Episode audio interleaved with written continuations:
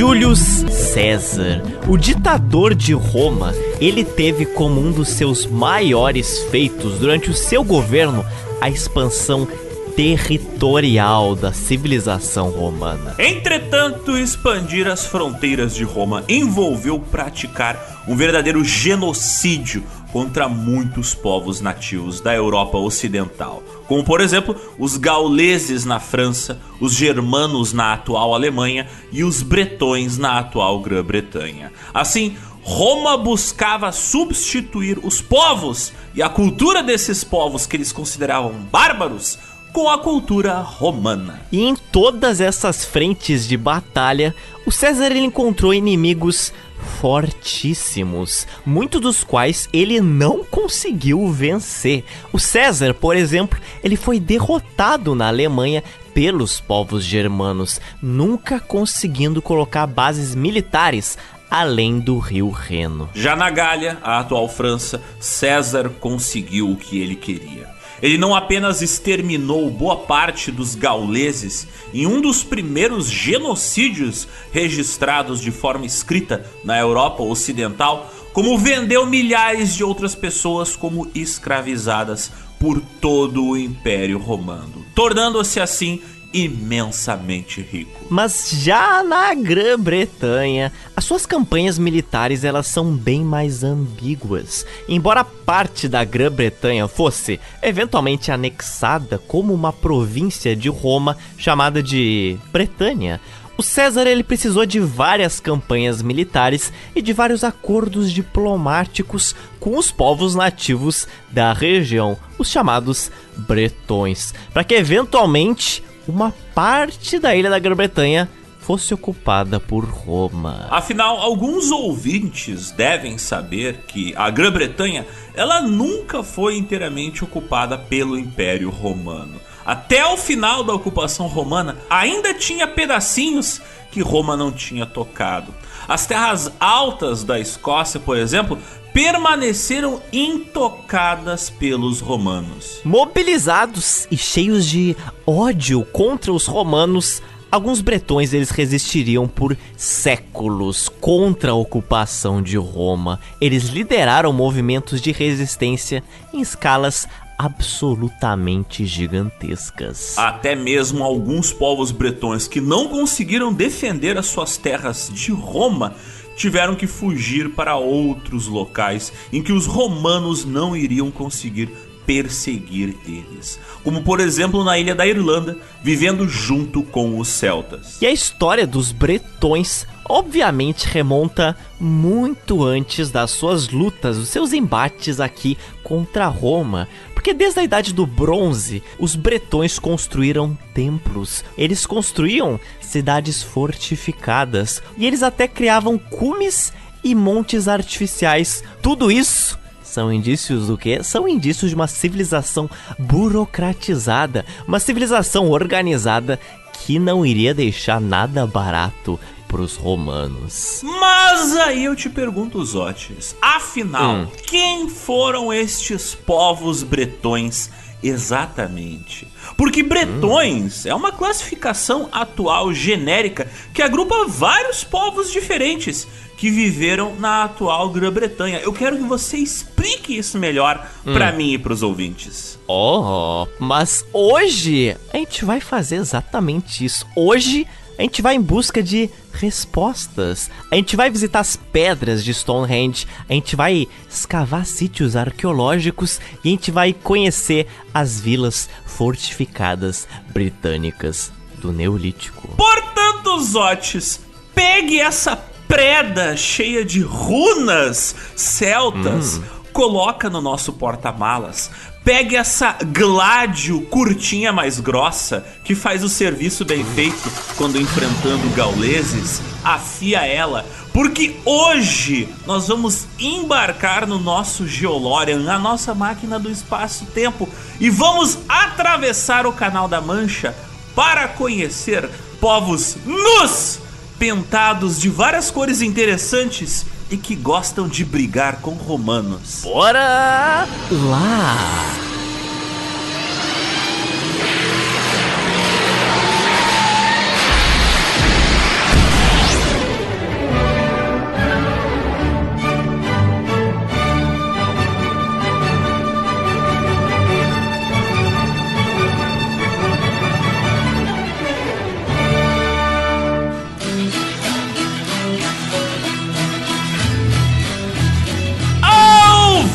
Zotes, bem-vindos a mais um episódio do GeoPizza, o podcast quinzenal de histórias políticas atuais e atemporais. Afinal, toda história ela acaba em pizza. Meu nome é Alexander Demusso e ao meu lado, com uma lança na mão e atrás de um escudo de madeira, se preparando para forças invasoras atacarem o Geoburgo, está o guerreiro da informação, o caríssimo Rodrigo Zotes. Zotes, este que não está no Brasil. De fato, ele foi lutar contra forças inimigas invasoras em terras distantes. Muito distante. Só quem é próximo tem o privilégio de saber onde. Mas o fato é que Joe Pizza ele não podia ficar muito tempo longe de sangue e de guerra, né? A gente tava com saudade de narrar dramas no campo de batalha. E para a alegria de muitos ouvintes, estamos novamente falando de Roma! Então, novamente Roma. uma pizza sabor Itália aqui no GeoPizza, uma pizza que os ouvintes gostam de consumir. Exatamente, porque inclusive uma das nossas edições mais escutadas de toda a nossa trajetória aqui de três anos e meio de GeoPizza é a pauta de Vivendo em Roma. Você veja. Como dois órfãos, nós continuamos a mamar na teta da cadela que é Roma.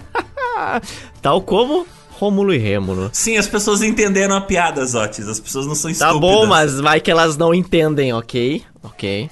E não muito atrás dessa nossa pauta de Vivendo em Roma, tá também a nossa pauta recheada de Pompeia e Herculano. Mas também tem Olha aí, esse aqui é o seu filho bastardo, Alexandre. Porque é a tua pauta das cidades antes do tempo. O que que esses pontos dizem? Por que, que eu estou soltando essas informações? Por quê? Porque os ouvintes aqui do Geo Pizza, eles gostam de ouvir sobre romanos. Eles gostam de ouvir sobre neolítico.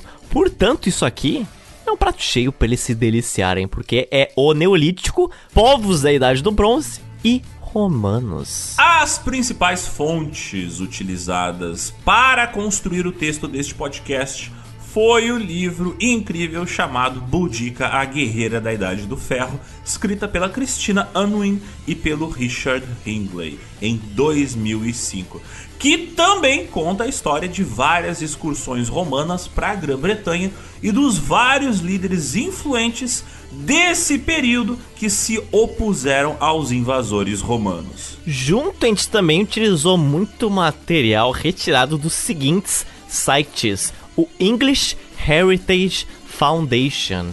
Quem não conhece, essa é uma instituição que, como o nome diz, ela gerencia vários locais e várias instituições de ensino que são patrimônio histórico da Inglaterra. E não só isso, eles também têm ali linkados em várias páginas muitos muitos papers de documentação científica sobre os locais que eles estão falando. E como você veja, né?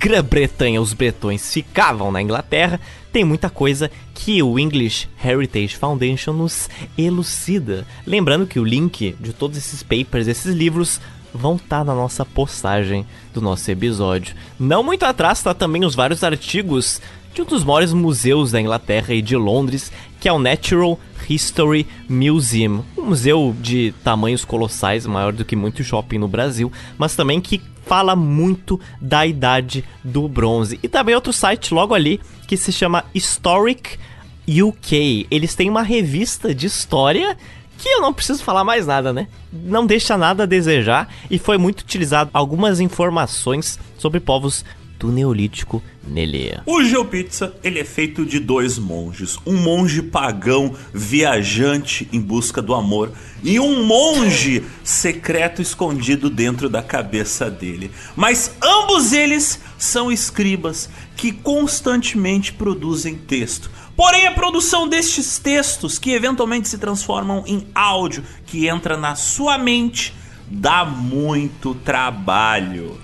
Exatamente, para fazer todas essas pautas, gravar esse podcast em todos os locais possíveis do mundo, onde se tiver um notebook e um microfone, será feito. Mas, para todo esse empenho, a ajuda dos nossos renomados ouvintes e apoiadores distribuídos pelo mundo é essencial. Tanto para comprar equipamentos como cadeiras de bebê que são necessárias para sustentar computadores e microfones, quanto para comprar fardos de energético Monster, todo o nosso equipamento, toda a nossa estrutura é financiada pelos nossos ouvintes. Portanto, dá uma olhada no nosso apoia.se, no nosso PicPay e no nosso Patreon, porque é muito baratinho para ajudar a gente, para ajudar o GeoPizza.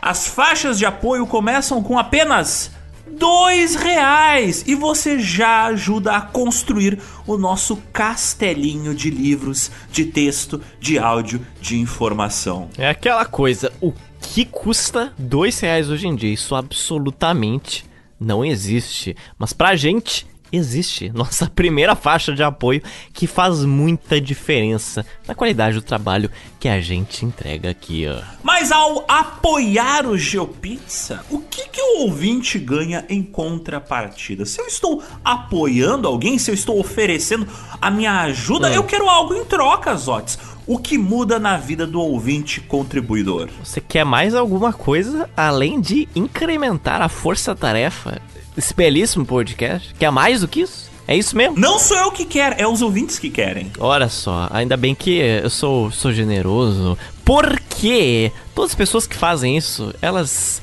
elas têm passaporte para um lugar elevado na mente e no mundo virtual humano. O que, que é isso?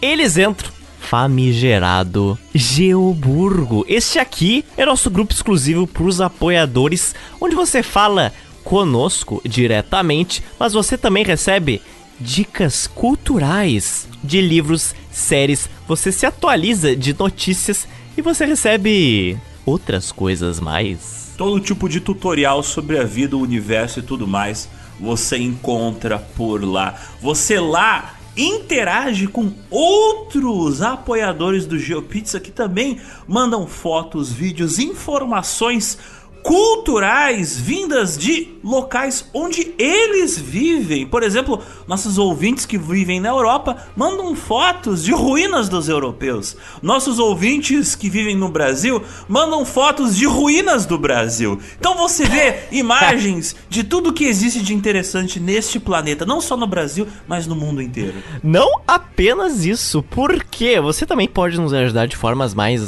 é, materialistas. A gente tem a nossa icônica loja virtual. Ela tá no nosso site e ela tá na nossa Shopee. Lá você pode conseguir frete grátis. O que temos lá? Temos posters antigos realçados por nós e tem também canecas estampas belíssimas. Belíssima estampa nossa caneca, tá bom? Que deu muito trabalho para fazer, mas que é referência a todos os episódios que a gente já gravou e que a gente até vai gravar, porque nós somos muito visionários e a caneca é um bom exemplo disso. Tem também mapas feitos só por nós. Você não encontra em qualquer lugar esta estampa como um mapa topográfico da nossa América do Sul. Dá uma olhada lá, porque adquirindo qualquer um desses produtos, você dá uma baita ajuda para nós. Mazotes, falando em afiar a visão, cale a sua hum. boca e suba comigo nesta montanha à beira-mar, porque do alto destas pedras brancas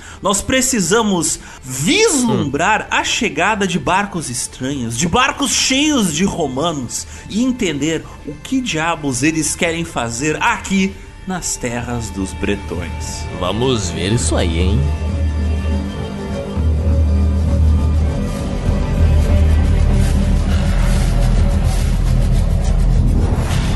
Vamos martelar algo importante. Vamos martelar um conceito na mente dos nossos ouvintes. Porque muita gente confunde os seguintes termos: Grã-Bretanha e Reino Unido. É, é duas coisas diferentes.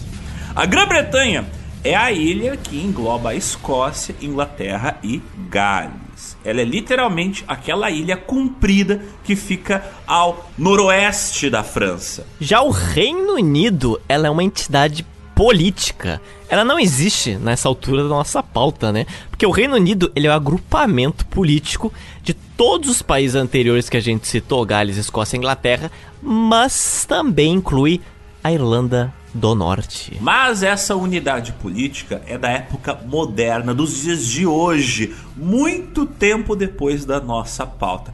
Portanto, aqui a gente sempre vai falar de Grã-Bretanha, da grande ilha, daquela ilha enorme que engloba Escócia, Inglaterra e Gales. Uhum. Mas antes da gente aqui pisar nesta ilha para falar dos bretões, a gente tem que dar uma pequena rezinha no tempo.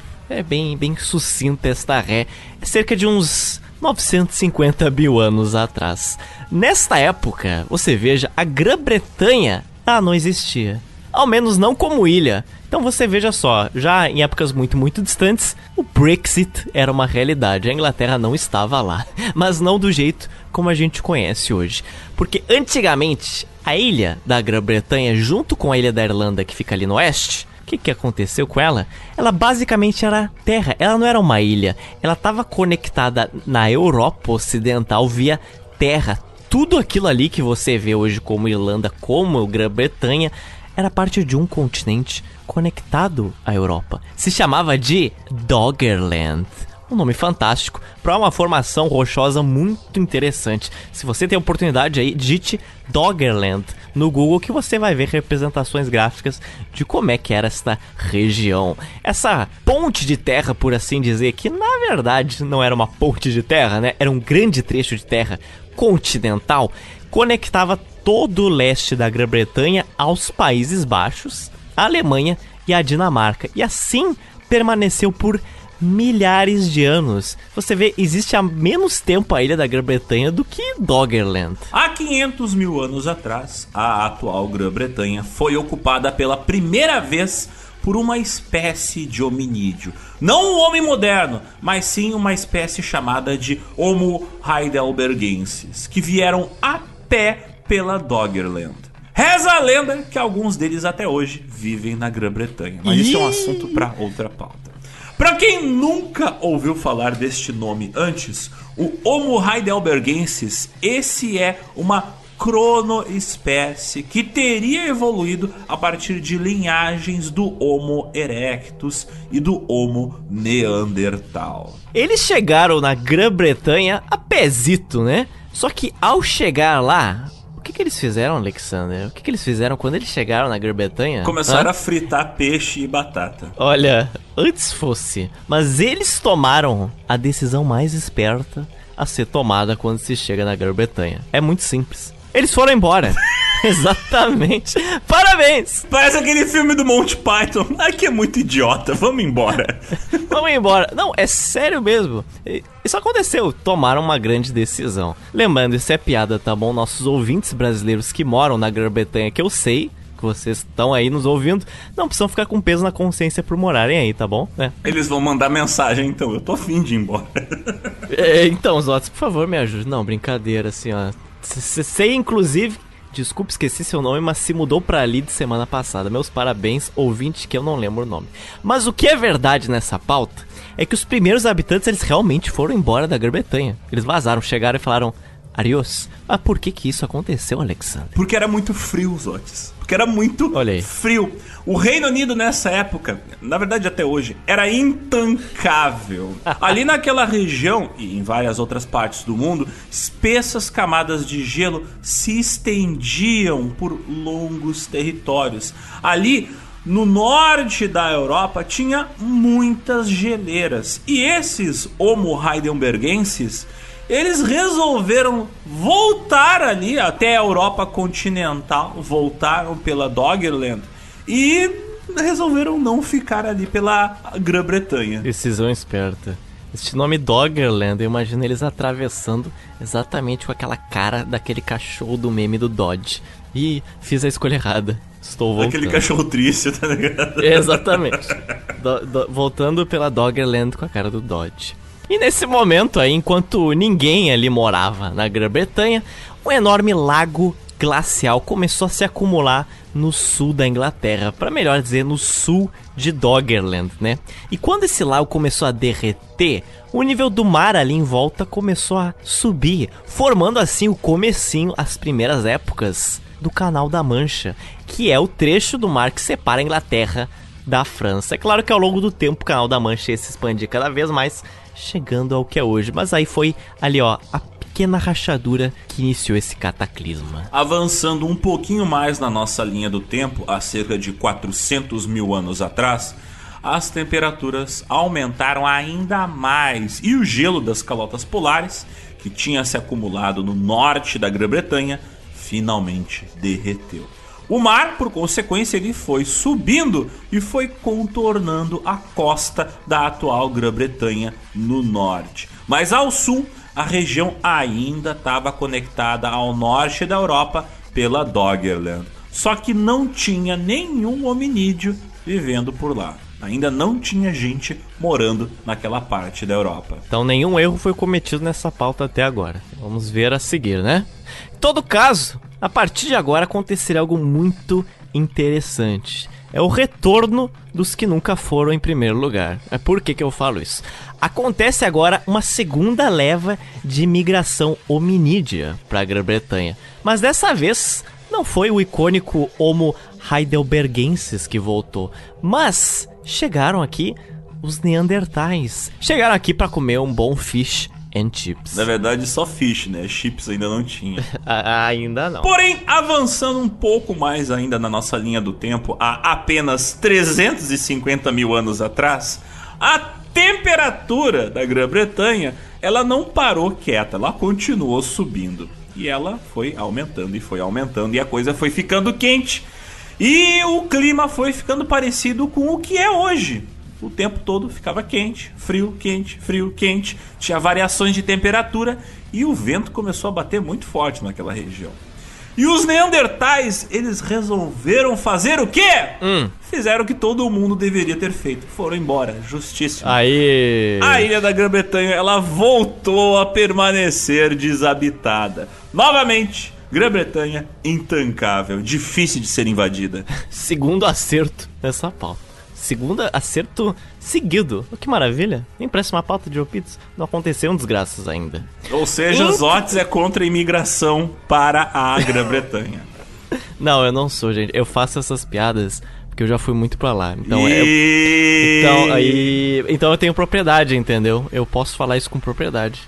Porque, brincadeira da parte, uma região muito bonita, assim. Você soa que nem um americano que passou dois dias em Roma e disse: Não, eu entendo da cultura romana, eu fui não, lá. Não, é brincadeira, mas eu, eu, eu, tenho família nesta região, ok. Mas o fato é, quem já foi vai ter uma boa memória que eu vou falar agora.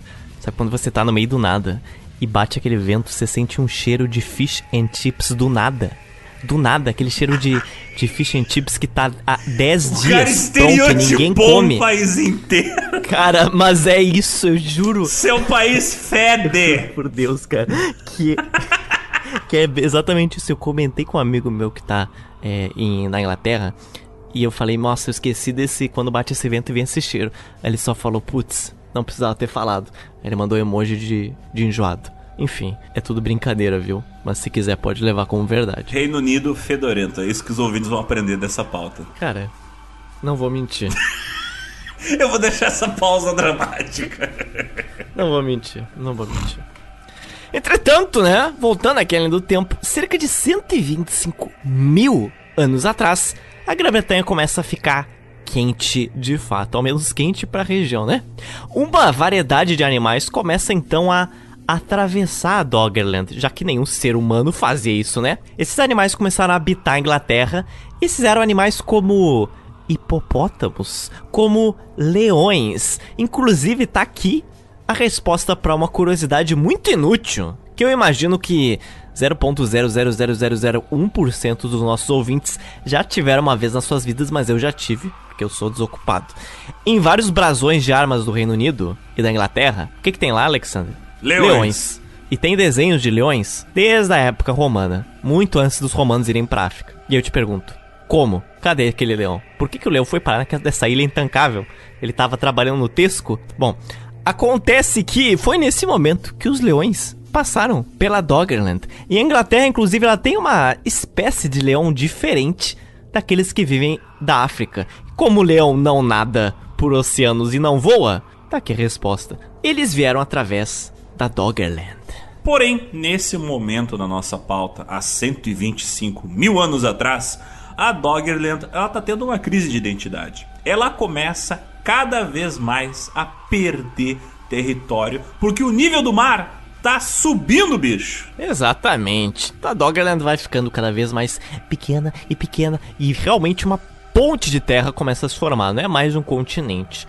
Mas o verdadeiro golpe aqui de misericórdia na Doggerland teria ocorrido cerca de 100 a 60 mil anos atrás, onde um grande pedaço dela se desprendeu, caiu e causou um enorme tsunami que sepultou boa parte do resto do continente debaixo do mar, criando outras crateras e assim por diante, até ir colocando ela na aguinha. Dessa forma, muitos dos animais que migraram através da Doggerland e foram parar na Grã-Bretanha ficaram presos na ilha e não conseguiram voltar para a Europa Ocidental, como por exemplo os leões. Entretanto, não tem ainda nenhum ser humano vivendo nessa região, você se lembra?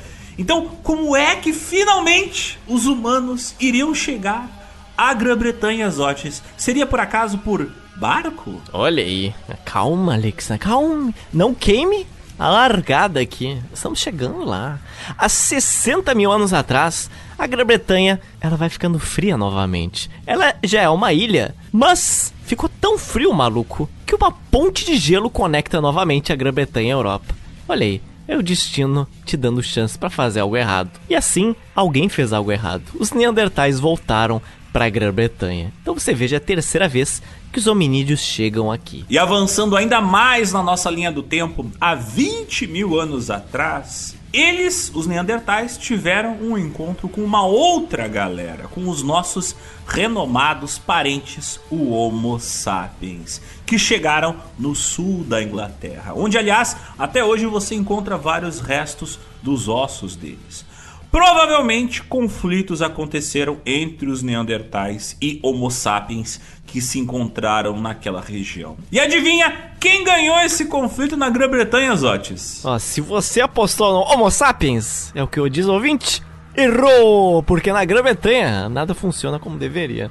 Os Homo sapiens sumiram e os Neandertais permaneceram na região. Exatamente. E permanecem até os dias de hoje. Você veja, não é piada mesmo, mas existem mais genes neandertais na Grã-Bretanha que em outros lugares da Europa. A gente não tá falando que os britânicos são neandertais, tá bom? É um fato genealógico. Mas acontece que foi só a partir de 10 mil anos atrás que os Homo sapiens voltaram novamente e aí os neandertais de fato sumiram. Então você percebe que teve no mínimo quatro grandes migrações de seres humanos de diferentes espécies tentando viajar para dentro da Grã-Bretanha. E só no final, só há apenas 10 mil anos atrás, é que a galera finalmente conseguiu ocupar o lugar. Entretanto, vocês estão vendo aqui, ouvintes, o formato da costa da Grã-Bretanha, ela foi mudando muito ao longo do tempo. E é de se esperar que isso não tenha acabado ainda, não, viu? Ela não vai ficar assim por muito tempo. Esperado que, inclusive, nos próximos séculos, não mais milênios, devido às mudanças climáticas, que essa costa vai mudar cada vez mais. É por isso que eh, boa parte das cidades na costa da Inglaterra, que no caso é a esmagadora maioria, assim como na Escócia, é, vai estar tá provavelmente condenada nos próximos séculos. Mas aí é outro papinho. Então, tu já viu aquele dique que tem no rio Tamisa, que é para impedir que Londres seja alagada? Aquele muro, assim como o muro de Adriano, não vai dar certo por muito tempo, cara. É, então. Eles vão ter que construir um segundo andar ali em Londres se eles quiserem que Londres continue lá. A primeira cidade cyberpunk de fato. Daí.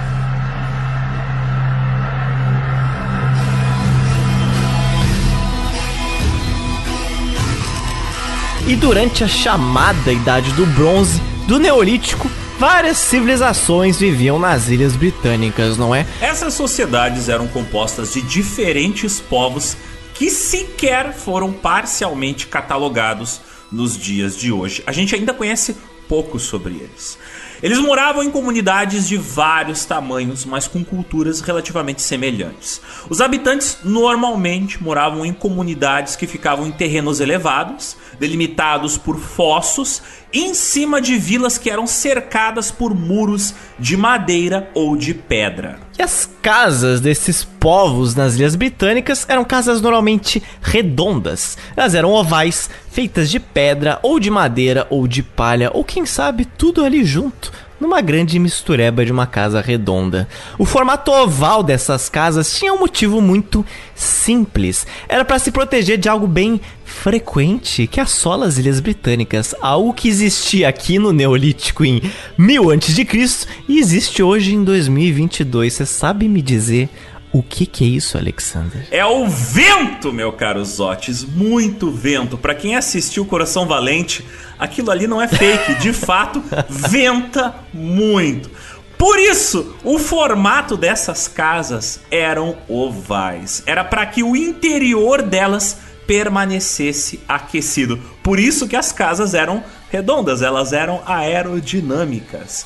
Essas habitações redondas ficavam também dispostas próximas umas das outras para dificultar a perda de calor da comunidade ali geral. Literalmente, tipo, agrupar todo mundo junto evitava que elas perdessem calor individualmente. E aqui a gente está falando de uma época mais ou menos próxima ali do ano 1000 antes de Cristo, mas essas comunidades nas Ilhas Britânicas existiam há muito mais tempo, porque você tem indícios de agricultura nesses locais que datam mais de 13 mil antes de Cristo, e era uma agricultura mista e pastoril. Além de viverem em casinhas redondinhas, cuidar de sua agricultura, cuidar dos seus boizinhos, os povos do Neolítico daquela região também faziam muita cerâmica, óbvio, com algumas variações de estilo de povo para povo. Isso também se aplicava a outros artesanatos. Eles também fabricavam joias de prata e de ouro, apesar de que nem todos os povos da região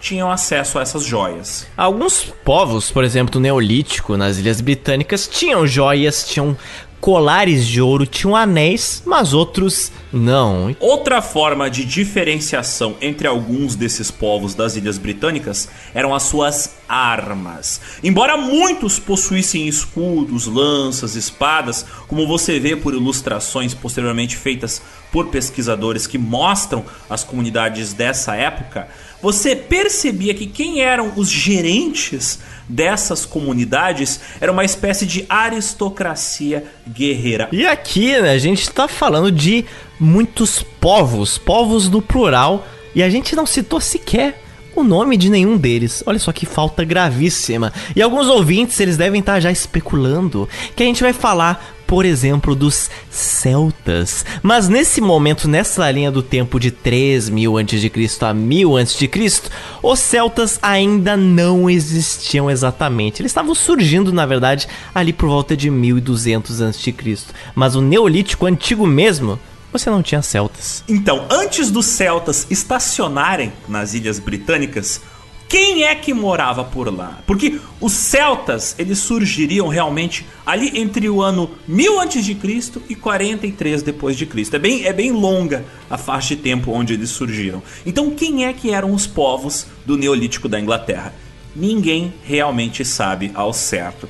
Os povos da Idade do Bronze dessa região, as suas línguas, os seus costumes são um mistério até hoje para os arqueólogos, pesquisadores e historiadores. E contudo, muitos desses povos eles deixaram muitos registros arqueológicos que mostram que eles comportavam uma verdadeira sociedade burocratizada e elitizada. Quem acompanha inclusive o Insta, o Instagram do GeoPizza há algum tempo, vai lembrar eventualmente que a gente já postou na conta alguns dessas reproduções dessas comunidades e dessas estruturas colossais que esses povos do Neolítico da Inglaterra, das Ilhas Britânicas fizeram. E são estruturas que permitem que a gente entenda melhor o que, que acontecia lá naquela época. E um dos exemplos que eu mais acho fascinante dessas estruturas que nos mostram como é que era a vida da comunidade nessa época é uma estrutura que fica no sudoeste da Inglaterra, em Dorchester. Esse é o famoso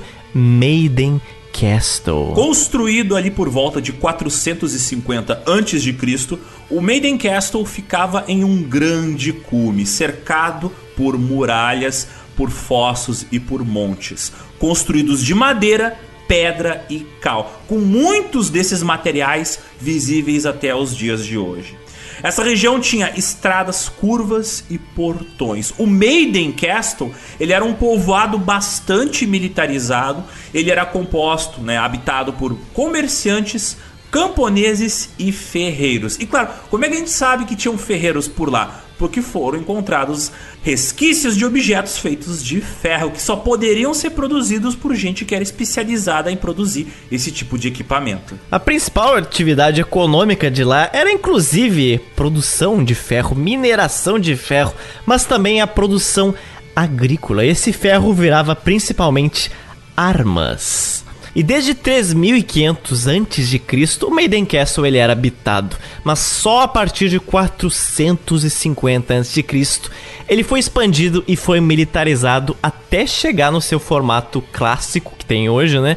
Que é um formato circular e todo murado. Na boa, se você não viu foto do Maiden Castle, dita aí que ele é, ele é fascinante. Ele é o tipo de coisa que o Story Channel adoraria falar que são alienígenas, porque você vê de cima uma estrutura totalmente geométrica em várias camadas. Rapaz, é um prato cheio para a teoria da conspiração. Mas o fato é que aquilo ali era um grande povoado militarizado e cercado. O povoado ele tinha uma elite burocratizada e isso é respaldado por vários esqueletos que foram encontrados lá enterrados com seus pertences e metais preciosos. Para quem não sabe, era um costume dessa região e em outros vários lugares civilizados pelo mundo inteiro você enterrar a sua elite junto com os seus pertences. Esse é um fenômeno que surgiu independentemente em várias civilizações espalhadas pelo mundo todo e ali você percebe, opa, essa pessoa é mais rica porque ela foi enterrada com ouro. Como estava sobrando pertences, ela pôde ser enterrada com alguns deles. Então é sinal de que essa pessoa tinha status e era rica. Bem, o Maiden Castle ele foi habitado por diferentes povos, mas só a partir dos primeiros anos do fim do século I a.C. é que ele ganhou o seu nome típico, que não veio do inglês. Maiden vem do gaélico Meidum, que traduzindo para o português significa grande colina. E se a gente, inclusive, entrar nesse tópico de assentamentos murados construídos durante o Neolítico aqui nas Ilhas Britânicas, esse podcast vai ter quase 5 horas, tal como o nosso podcast anterior. Mas é algo muito fascinante pra gente entender as culturas daí. Tá aí uma dica, Zotias, deixar isto para um episódio posterior, a gente falar só dos cumes das Ilhas Britânicas. Uhum. Mas só pra gente ter um outro pequeno exemplo, né, que é importante citar para mostrar como era grande a militarização e a organização burocrática desses povos do Neolítico, a gente tem que falar de um outro assentamento fortificado na Inglaterra, dessa vez no sudoeste da Inglaterra, na região de Salisbury. Esse é o Old Sarum. O Old Sarum, essa cidade aí essa aí, ela foi habitada por mais de 4 milênios, desde 3000 a.C.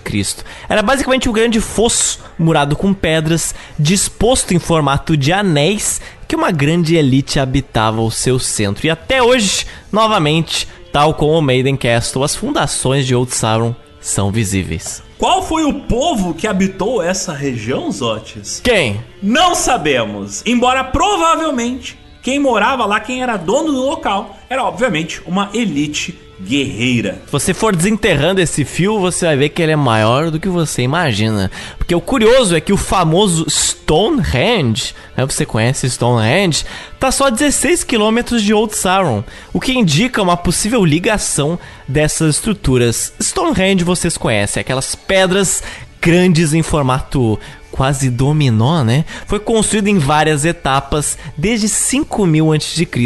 Provavelmente servia como espaço funerário e sagrado para esses povos desses assentamentos próximos. A partir de 2500 a.C., o Stonehenge se tornou um templo e as suas rochas, com uma média de 25 toneladas cada uma, e cada uma delas tendo por volta de 20 metros de altura, elas foram cortadas, transportadas e levadas e organizadas naquele formato circular que você já conhece pelas fotos da internet.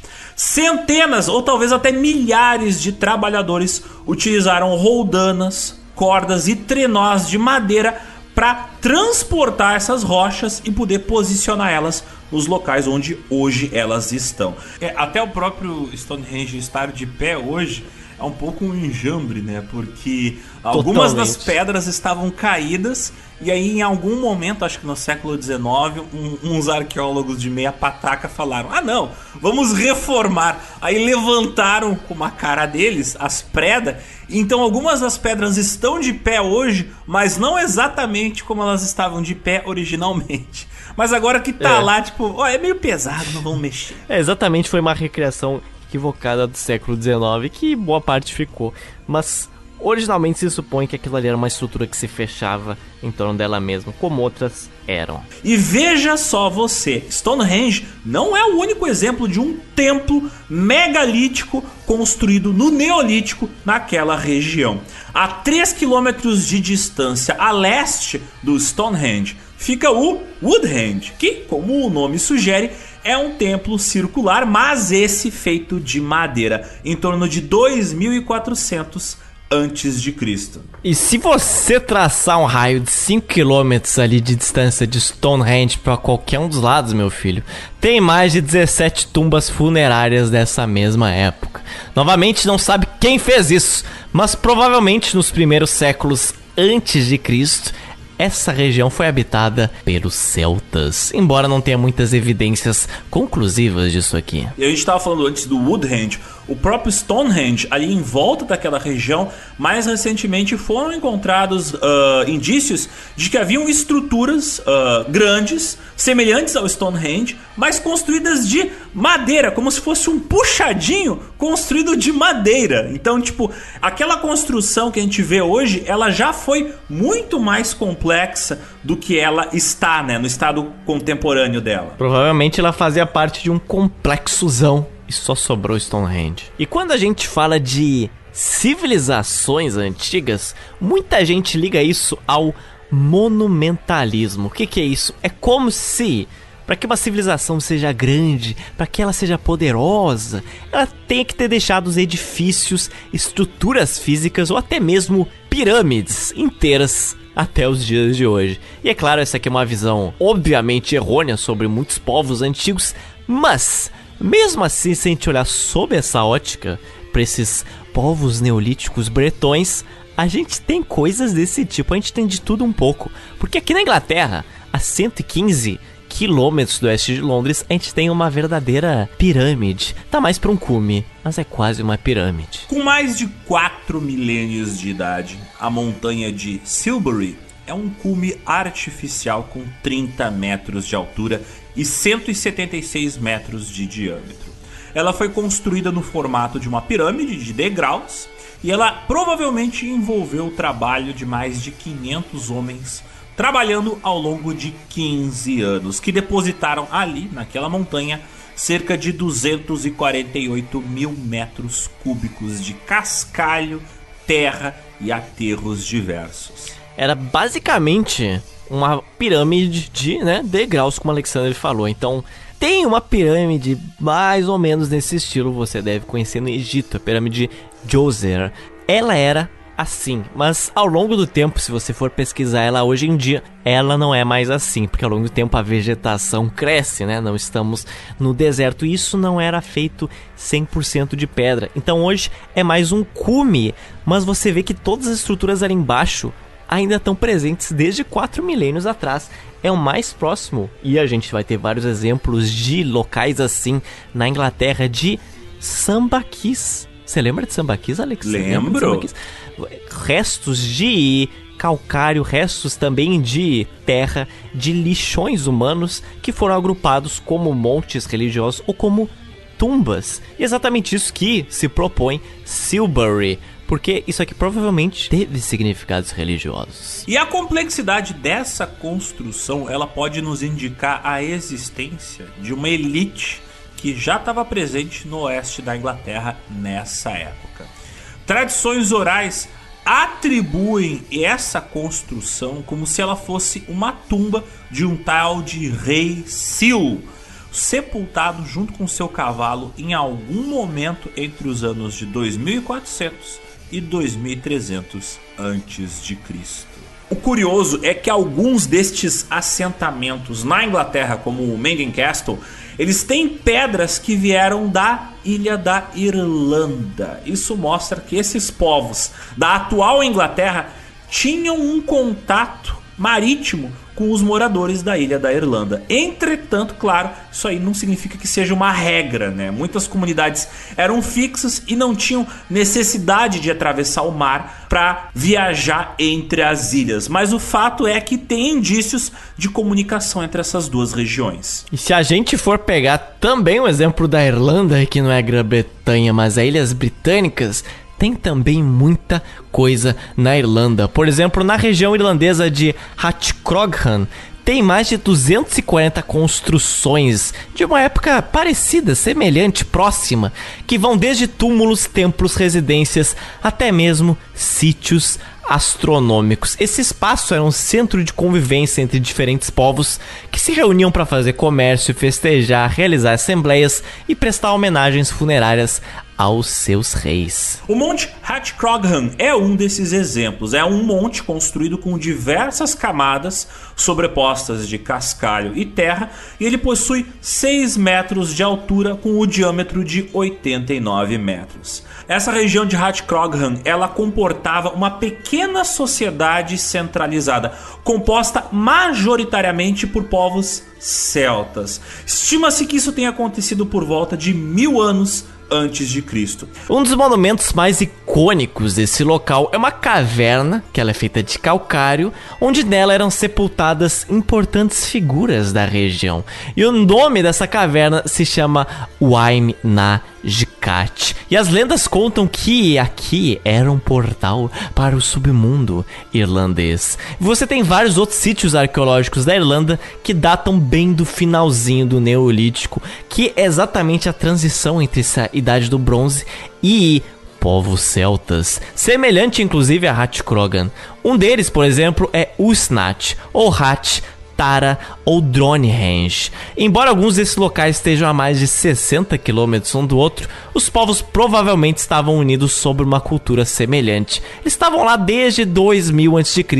até cerca de 300 a.C. Hoje, muitos desses sítios arqueológicos são, é claro, espaços turísticos, mas ainda é escassa a informação acerca do povo ou reino desses locais. E é até bastante intrigante você ver que esses povos eles eram caracterizados como bárbaros pelos romanos, porém você vê que essas comunidades elas deixaram até mais estruturas, mais construções que sobreviveram até os dias de hoje do que os romanos nas ilhas britânicas, que chegaram depois e tentaram construir muito mais. Vejam só como o jogo virou, né? Aqueles que se consideravam bárbaros deixaram mais indícios arqueológicos. e embora alguns esqueletos desses povos nas ilhas britânicas tenham marcas de ferimentos mortais que indicam que eles brigavam entre si, esses ferimentos se tornam mais frequentes durante a época da expansão romana. Ora, ora, o que mostra que os romanos basicamente trouxeram guerra e instabilidade para a região.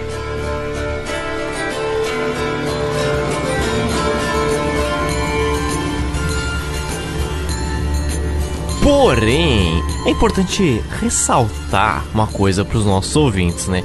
Quem tá um pouco aí distraído já perdeu talvez o fio da meada sobre algumas terminologias. Por quê?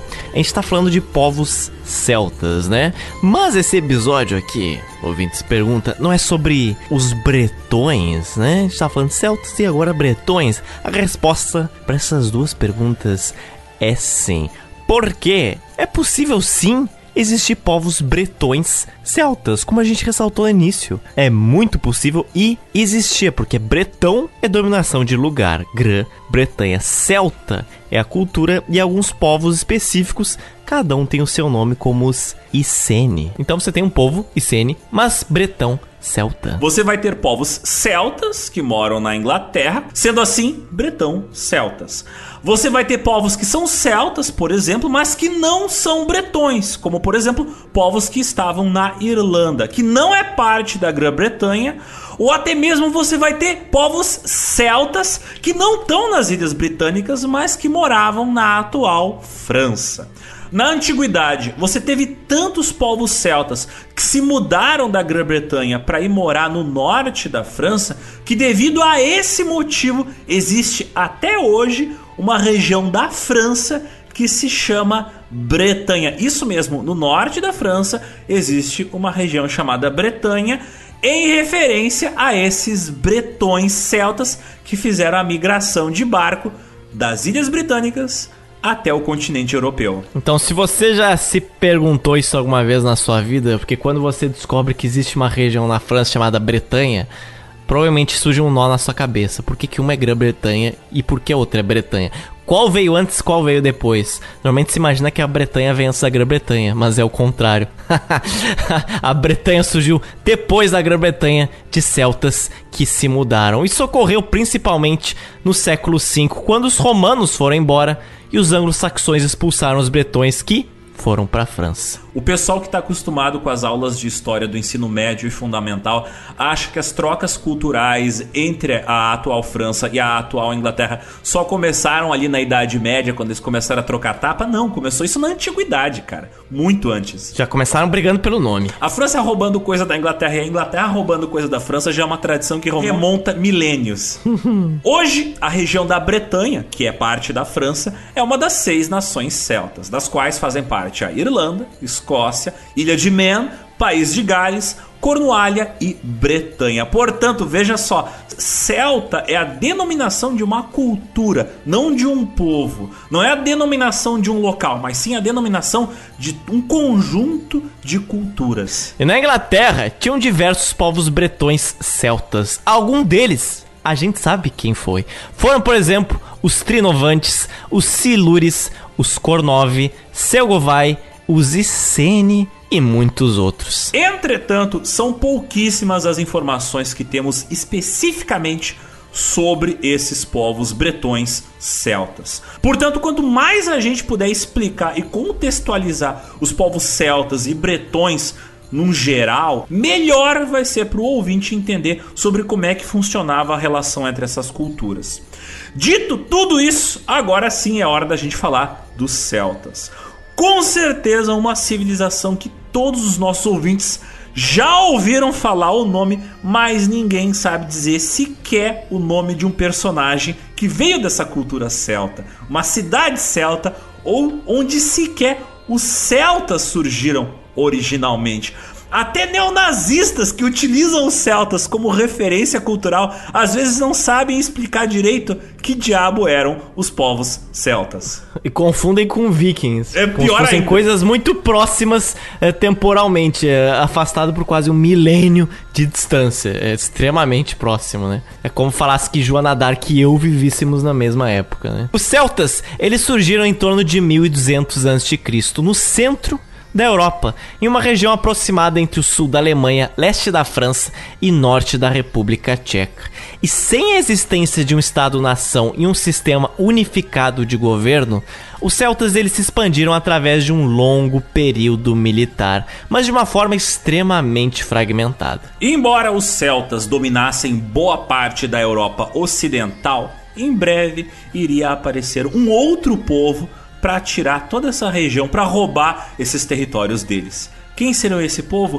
Os romanos. Como os celtas valorizavam demais a própria individualidade de seus povos e de seus indivíduos, isso impedia um pouco né, o processo de criar uma nação. Já Roma era ao contrário. Roma já tinha um valor muito maior para eles, a comunidade, do que o indivíduo. Não que o indivíduo não tivesse valor dentro da sociedade romana, mas o fato de existir uma identidade de um povo romano era muito mais importante do que o valor individual de cada pessoa dentro daquela sociedade. Os celtas, eles deviam lealdade a seus próprios chefes locais. Embora um líder de um povo individual pudesse unificar os povos contra um inimigo em comum por algum tempo, essas alianças elas tendiam a desmoronar eventualmente. As sociedades celtas elas eram organizadas muito mais em torno dos chefes tribais locais do que em torno de uma identidade de um povo maior. Então, tipo, você devia muito mais fidelidade ao seu chefe tribal da sua região do que a uma identidade nacional. Sendo que nessa época não tinha identidade nacional, né? O mais próximo que você tinha nessa época de uma identidade nacional era Roma.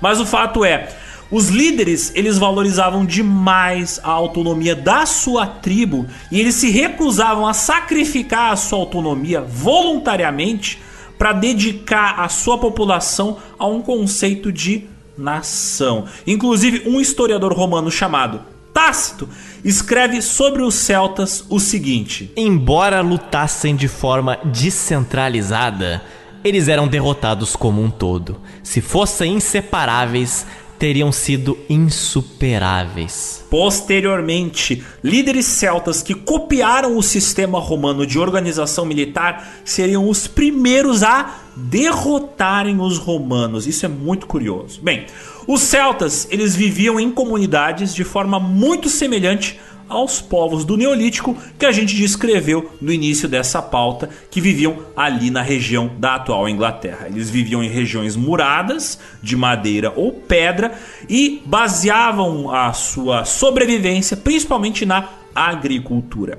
A educação de uma criança, de um adolescente celta, funcionava através de um sistema druida. Os druidas, eles eram líderes religiosos extremamente importantes. Eles eram também autoridades legais, eles serviam como uma espécie de advogados, né, de causas locais. Eles eram também guardiões do conhecimento da tribo, eles eram médicos, digamos assim, eles eram curandeiros, eles eram inclusive conselheiros políticos dos líderes tribais. Para quem viu o filme The Northman, aquilo ali é baseado em fatos reais, velho. O Homem do Norte é baseado em coisas que aconteciam de fato. Toda aquela ritualística que aproximava diretamente o druida do líder da tribo, aquilo era muito importante para o funcionamento político da liderança política das tribos. Bem, áreas como ciência, geografia, matemática, medicina, astronomia, religião, filosofia e direito eram ensinadas e estudadas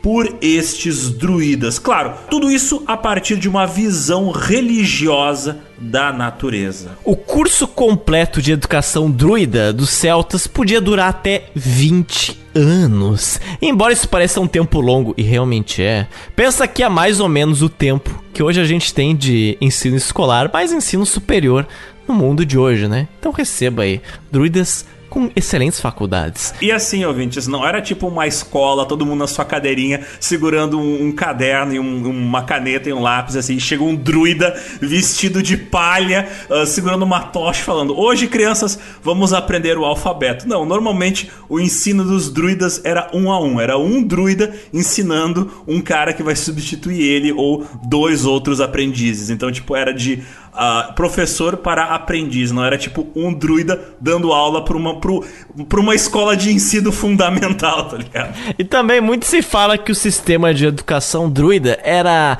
falho ou era fraco. Por quê? Por quê? Isso dado ao fato de ser inteiramente oral. Porém, uma surpresa, né? Era assim em boa parte do mundo até poucos séculos atrás. A educação ela era oral. Ter educação e ser alfabetizado são conceitos até relativamente recentes.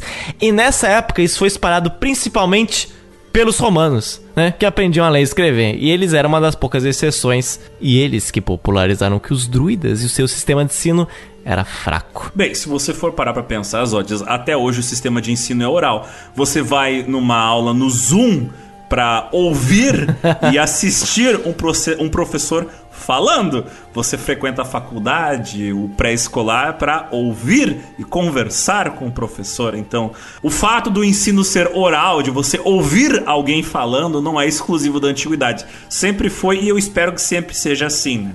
Mas o fato é que o ensino com o caderno na mão não é uma coisa recente, mas nessa época era quase que exclusividade dos romanos e de elites de outros povos. E até se você for parar para pensar, vamos voltar um pouco mais atrás, o ensino, né, a educação que acontecia para os alunos das elites das cidades gregas também era oral. Por exemplo, quando Aristóteles foi professor do Alexandre o Grande, o Alexandre o Grande não estava com um caderno na mão anotando o que o Aristóteles falava.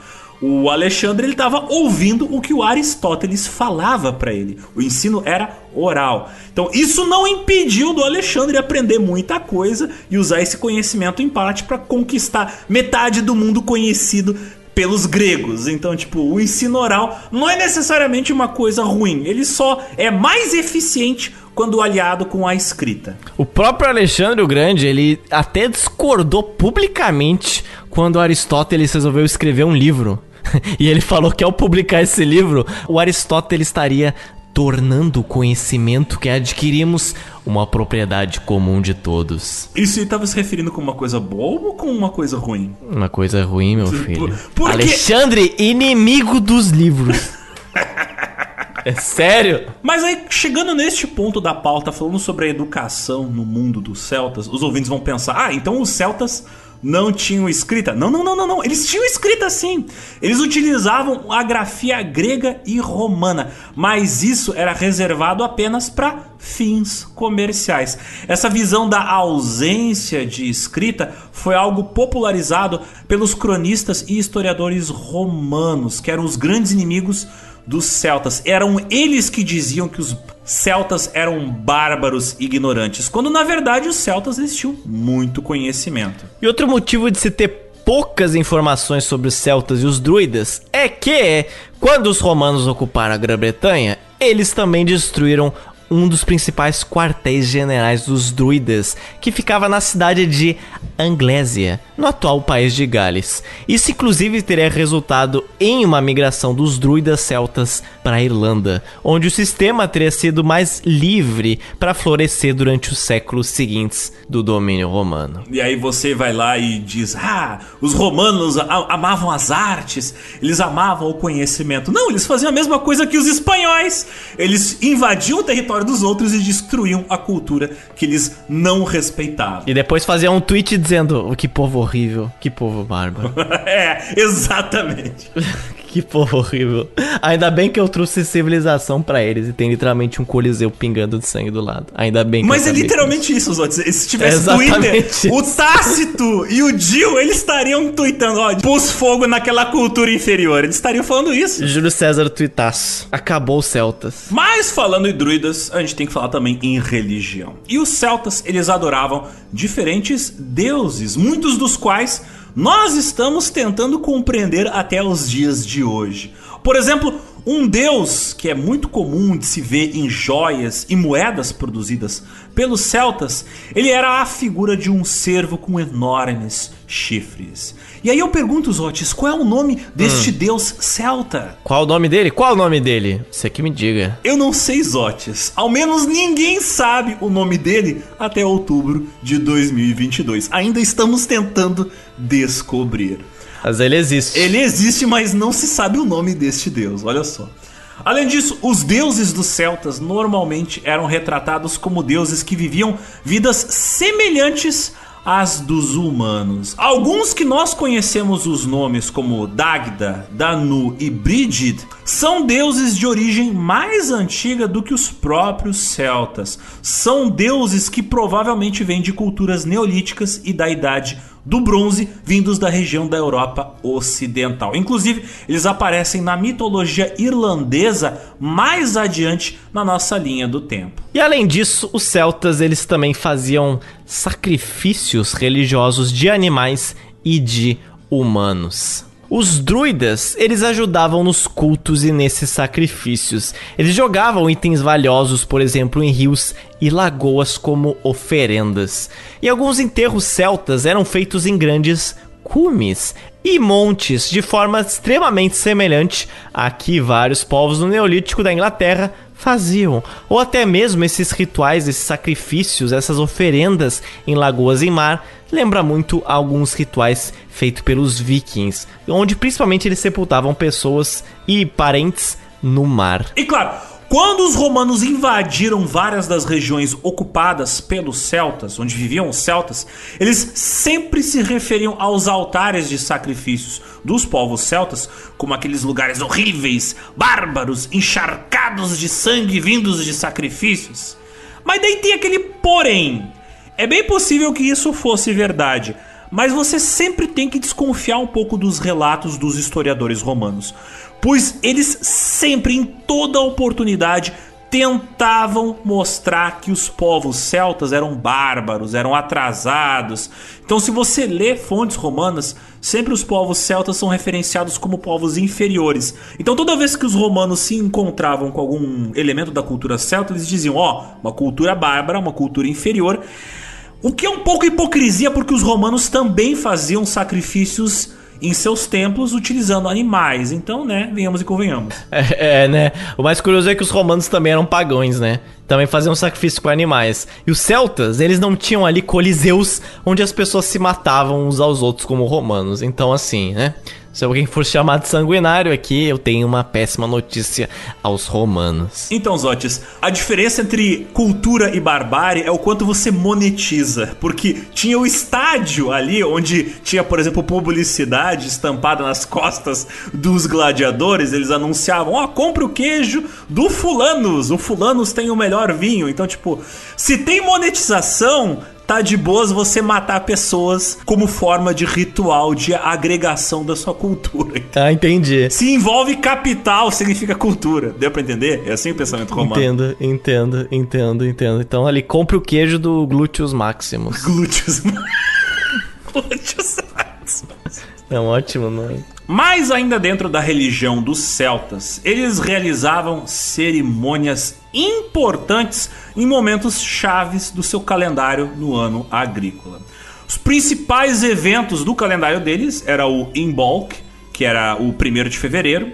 Você tem também os rituais que aconteciam em Beltane, que é o 1 de maio. Você tem também os festejos de Lugnazad, que é o 1 de agosto. E claro, você tem também a data importante do 31 de outubro, que no calendário do ano agrícola dos celtas era o Samhain. Para quem não sabe, esta última data comemorativa eventualmente no futuro, com muitas modificações, iria se tornar o Halloween, que aliás está se aproximando da gente. Então olha aí, ó, casou com a data desse episódio e casou com o que o Alexander falou de se você monetiza não é barbárie. Então você pega o ritual celta e você transforma numa festinha de fantasia, tá bom? Para comprar e vender doce e dá certo e tá tudo bem e ninguém fala nada. E agora? Um dos países mais puritanos e hipócritas e carolas da história da humanidade, que é os Estados Unidos da América, tem um feriado pagão onde crianças se vestem de mortos e saem pedindo doces para estranhos. Exatamente. E é um ritual celta. É aquilo, se você monetiza, não é barbárie. E é celta. Impressionante. Mas, fato é que esses rituais eles eram realizados principalmente onde nas estruturas megalíticas que a gente mencionou, nesses cumes, nesses montes, tendo muita conexão com a lua e o sol. Claro, era para demarcar a mudança do ano agrícola. E os celtas consideravam sagrados principalmente locais como água, pântanos, lagos, rios, nascentes e às vezes árvores e plantas. Os animais também eram muito sagrados para os celtas, como veados, como touros e também o número 3. Sim, o número 3 era o número sagrado aos celtas. Bem, na nossa cultura pop, o número 13 é o número do azar, em outras culturas tem números que são relacionados com a morte, então, tipo, não tem problema você ter um número que tem um significado específico para sua cultura. Eu não sabia essa do 13. Sim, o 13 é o número do azar. Será? Ah, eu não estou falando de política, eu estou falando de cultura pop, Zotes. Inclusive tem prédios onde o pessoal não numera o 13, eles numeram até o é 12, verdade. depois pula pro 14. Alguns fazem isso com 24. Enfim, por exemplo, 69 na cultura pop é um número muito nice. E... Então, dependendo da cultura, o número tem um significado interessante. Mas enfim, todas as importantes atividades religiosas dos celtas eram precedidas por cerimônias que muitas vezes envolviam sacrifícios. Também era essencial para eles pedir proteção antes de um evento ou alguma atividade que foi planejada. Se vai acontecer uma festa, você faz um sacrifício e pede proteção aos deuses. E claro, você tinha aqueles eventos da natureza que eram interpretados como fenômenos que tinham algum significado religioso. Por exemplo, se de repente um bando de pássaros voasse, isso poderia ser considerado um mau presságio. Então, um monte de pássaros voam do nada. Opa, será que vai acontecer uma coisa boa? Será que vai acontecer uma coisa ruim? E uma parte importante da religião celta talvez fosse também uma preocupação com o lado dark, o lado gótico, o lado escuro das coisas. Porque assim como havia o lado luminoso, né? Da cultura celta também tinha o lado escuro, a noite, o submundo também existia na cultura celta. Quando o romano Júlio César ele foi para a Grã-Bretanha, ele chegou a comentar que os celtas eles eram particularmente supersticiosos. Ah, o ro romano xingando os outros de supersticioso é um pouco de hipocrisia. Eles usavam pingentes de piroca para não ficarem brochas, pelo amor de Deus. Olha, aí eu acho interessante. Ah, eu acho interessante. Mas o fato é que a força militar desses povos celtas estava muito ligada à sua infantaria. Embora alguns homens do alto escalão também usassem carruagens, eles não usavam como uma forma de combate, mas sim como uma forma de transporte entre lugares importantes e principalmente destinado para importantes líderes militares celtas. Isso inclusive vai se refletir bastante em eventos futuros nas relações militares entre os celtas e os povos da atual Grã-Bretanha. Mas o fato é que o Júlio César que invadiu a região ali da Grã-Bretanha em diferentes momentos da sua carreira militar, ele escreveu que os antigos britânicos, os bretões, eles usavam muito carruagens na guerra. E outros autores clássicos da mesma época também se referem ao uso de carruagens durante batalhas. Então, não é um anacronismo você dizer que em batalhas os bretões utilizavam carruagens.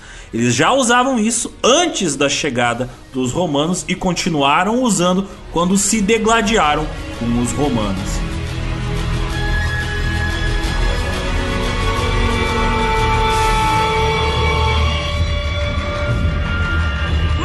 Gente falou do César, do Júlio César, é preciso dizer que ele iria invadir a Grã-Bretanha duas vezes. A primeira vez em 55 a.C.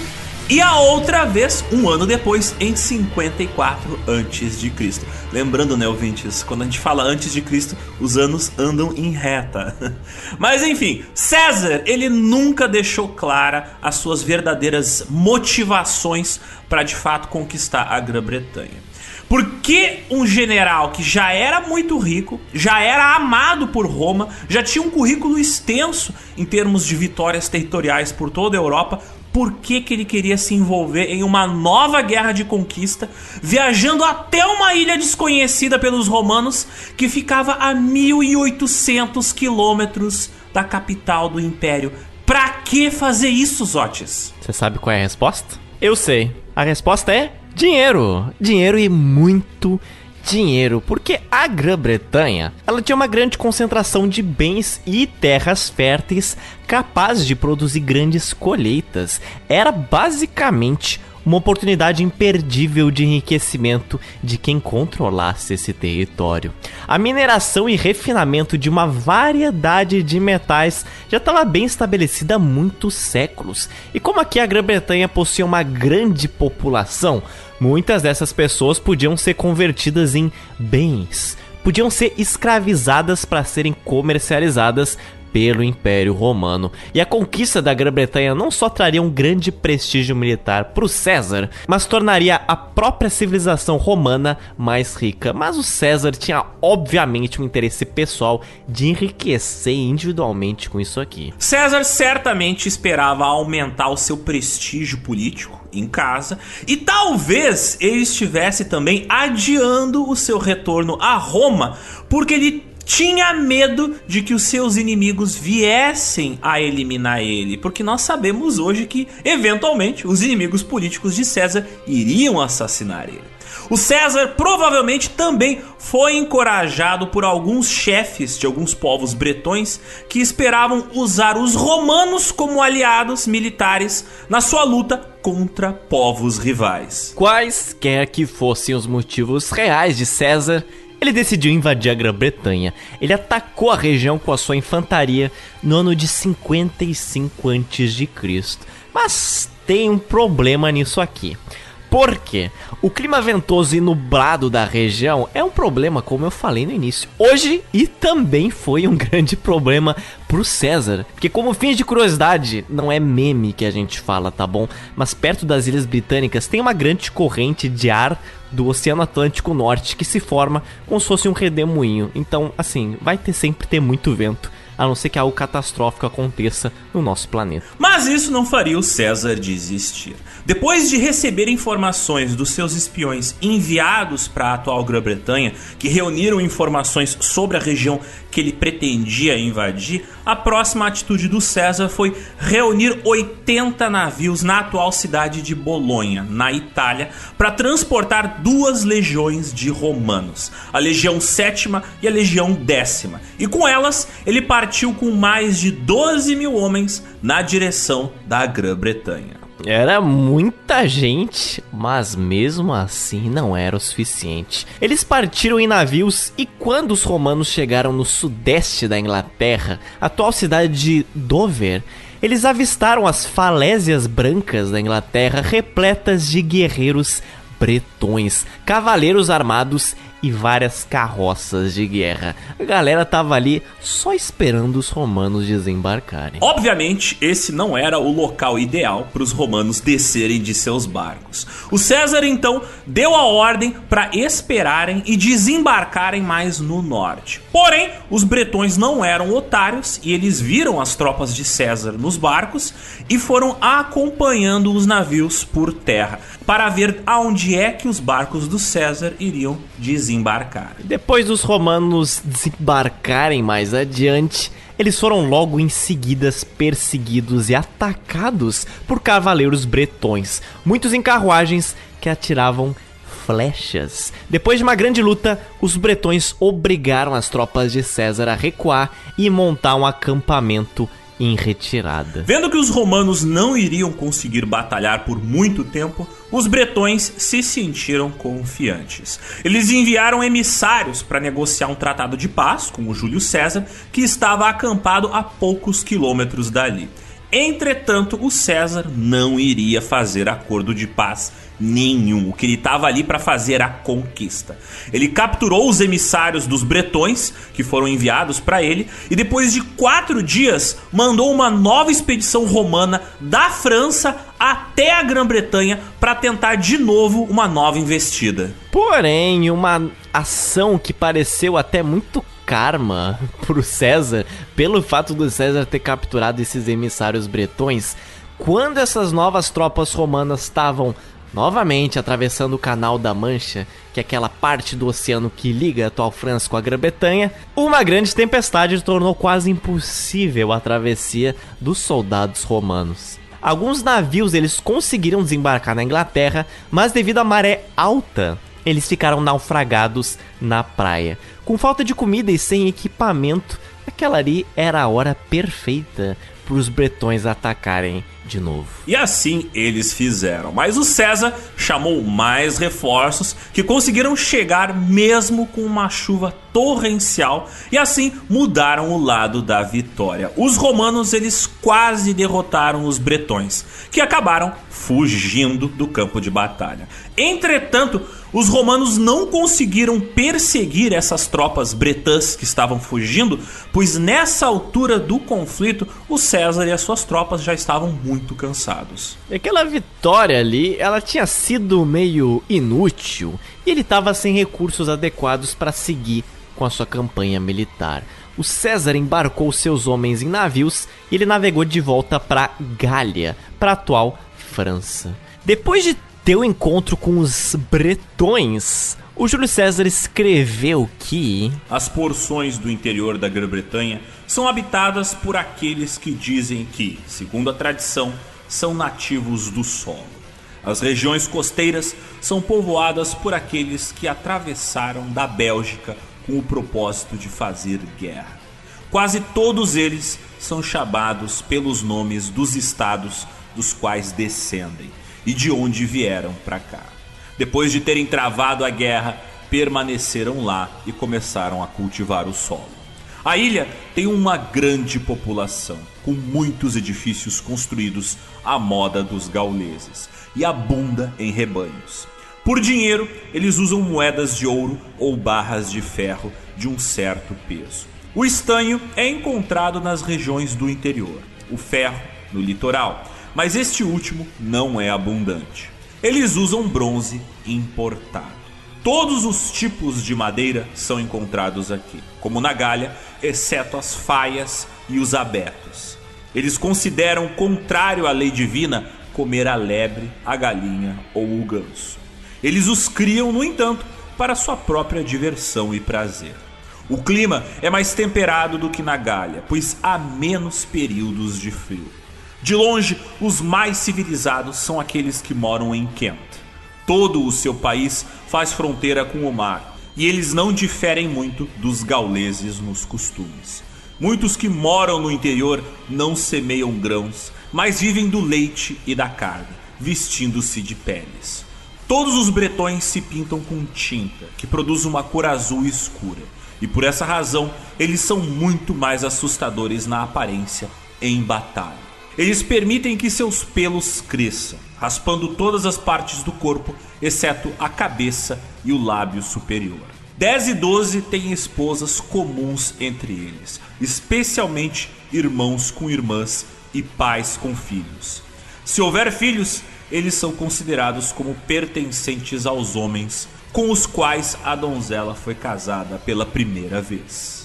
O César, ele se retirou da Grã-Bretanha, mas o mal nunca descansa. Ele saiu de lá muito puto por não ter alcançado os seus objetivos. Ele retornaria à região em pouquíssimo tempo. No ano seguinte, em 54 a.C., César voltou, agora com tropas muito maiores. E ele também teve que enfrentar as táticas militares dos bretões, como batalha em carruagens britânicas e as táticas de guerrilhas dos povos nativos, que muitas vezes não atacavam diretamente, mas atacavam se escondendo no matinho e faziam ataques surpresas às tropas romanas. Essas forças dos bretões foram originalmente lideradas pelo rei Cassivellaunus, provavelmente líder do povo Catuvelaune. Apesar de botar uma briga bonita, os bretões não conseguiram vencer a batalha com os organizadíssimos exércitos romanos e foram derrotados. O César então ele empurrou um tratado de paz aos bretões e também empurrou ali uma, uma cláusula que agora eles deviam fazer pagamento de tributos a Roma. Embora o César provavelmente quisesse retornar para mais uma expedição e aniquilar totalmente os bretões, terminando assim o seu sonho de conquista da região, uma emergência de última hora iria parar tudo aquilo e iria chamar a atenção do César em outro lugar. Essa emergência eram as revoltas gaulesas que estavam ocorrendo na atual região da França no final da década de 50 a.C.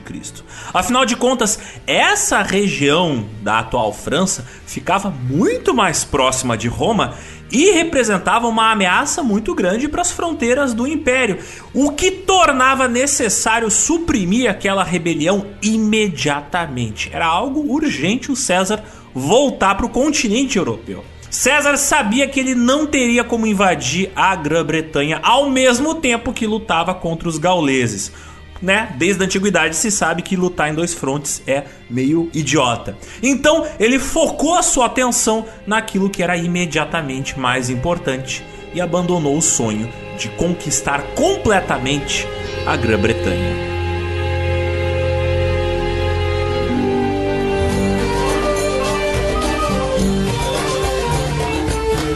E embora nunca tenha acontecido a sonhada terceira expedição militar do César para a Grã-Bretanha, os romanos de fato agora já tinham estabelecido uma forte zona de influência e de comércio na Grã-Bretanha. Muitos celtas bretões fugiram para o norte da ilha, para o norte da Grã-Bretanha, onde hoje é a Escócia, e também fugiram para a atual Irlanda. Porém, teve uma galera que ficou no sul para fazer comércio com os romanos. Então, embora a invasão do César tenha sido algo meio desesperado, ele foi de certa forma uma investida até bem sucedida, e os termos que o César estabeleceu com os líderes bretões e celtas da Bretanha se tornaram, é claro, muito lucrativos para Roma. E a parte curiosa é que a Grã-Bretanha ela só seria anexada com uma província de Roma, da República Romana nessa época e futuramente do Império, bem mais tarde, isso mais de 100 anos mais tarde. Porque nesse momento a ilha estava destinada a ser uma área comercial, o que até fazia bastante sentido, porque se você anexasse formalmente a ilha da Grã-Bretanha, isso ia implicar em muitos gastos com soldados, com armas, equipamentos, transportes, todo aquele pacote de coisas que você teria que ter numa região que faz parte da civilização romana. E Roma não estava assim num luxo tão grande para poder dispor de tudo isso agora. Afinal, as conquistas militares de Roma, elas serviam muito mais a propósitos financeiros do que a qualquer tipo de, entre aspas, glória romana. O pessoal fã de história militar coloca normalmente muita ênfase na parte militar da história romana devido à, entre aspas, glória do Império Romano. Mas essa glória, a gente sabe, era muito mais papo para ganhar dinheiro e para ganhar eleição e para poder fazer campanha política. Na verdade, muitas das conquistas territoriais tinham a ver com dinheiro, finanças, ganhos financeiros. Mas a interrupção das atividades militares romanas desde a expedição do César não é inteiramente baseada nessa relação de custo-benefício. Não era só porque era caro mandar tropas para a Grã-Bretanha.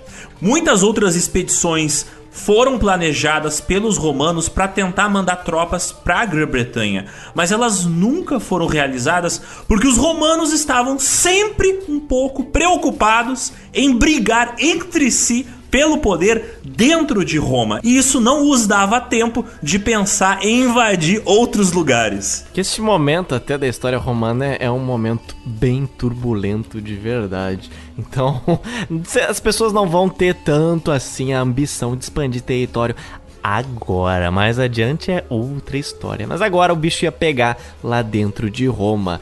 Um desses pontos foi a valiosíssima data de 44 a.C., que aconteceu nesta data.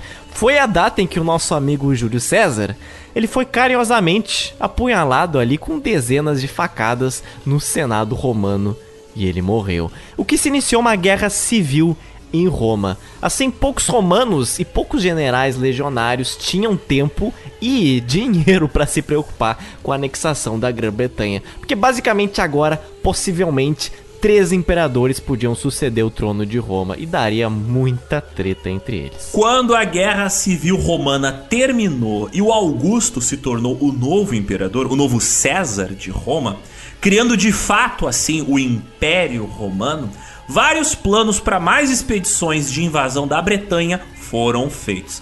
Mas mesmo assim, eles tiveram que ser adiados. De novo, por quê? Por causa do aumento da atividade de povos inimigos na região da Gália, que hoje é a atual região da França, na época ocupada pelos gauleses. Ou seja, os romanos tiveram que novamente adiar o sonho de invadir o Reino Unido porque o Asterix e o Obelix estavam fazendo treta ali na região da Gália. Aquilo ali era uma região realmente muito tretosa e trevosa para os romanos. E também você tinha a questão de que na cabeça do imperador Augusto, ele achava que os bretões eles se renderiam facilmente e, portanto, não valia a pena assim dar tanta atenção a eles agora, principalmente que eles estavam tendo problemas, né, com os gauleses. E embora os romanos não tivessem ali com pressa de voltar para a Grã-Bretanha de novo, tinha relações diplomáticas entre as duas regiões mesmo assim, entre a Grã-Bretanha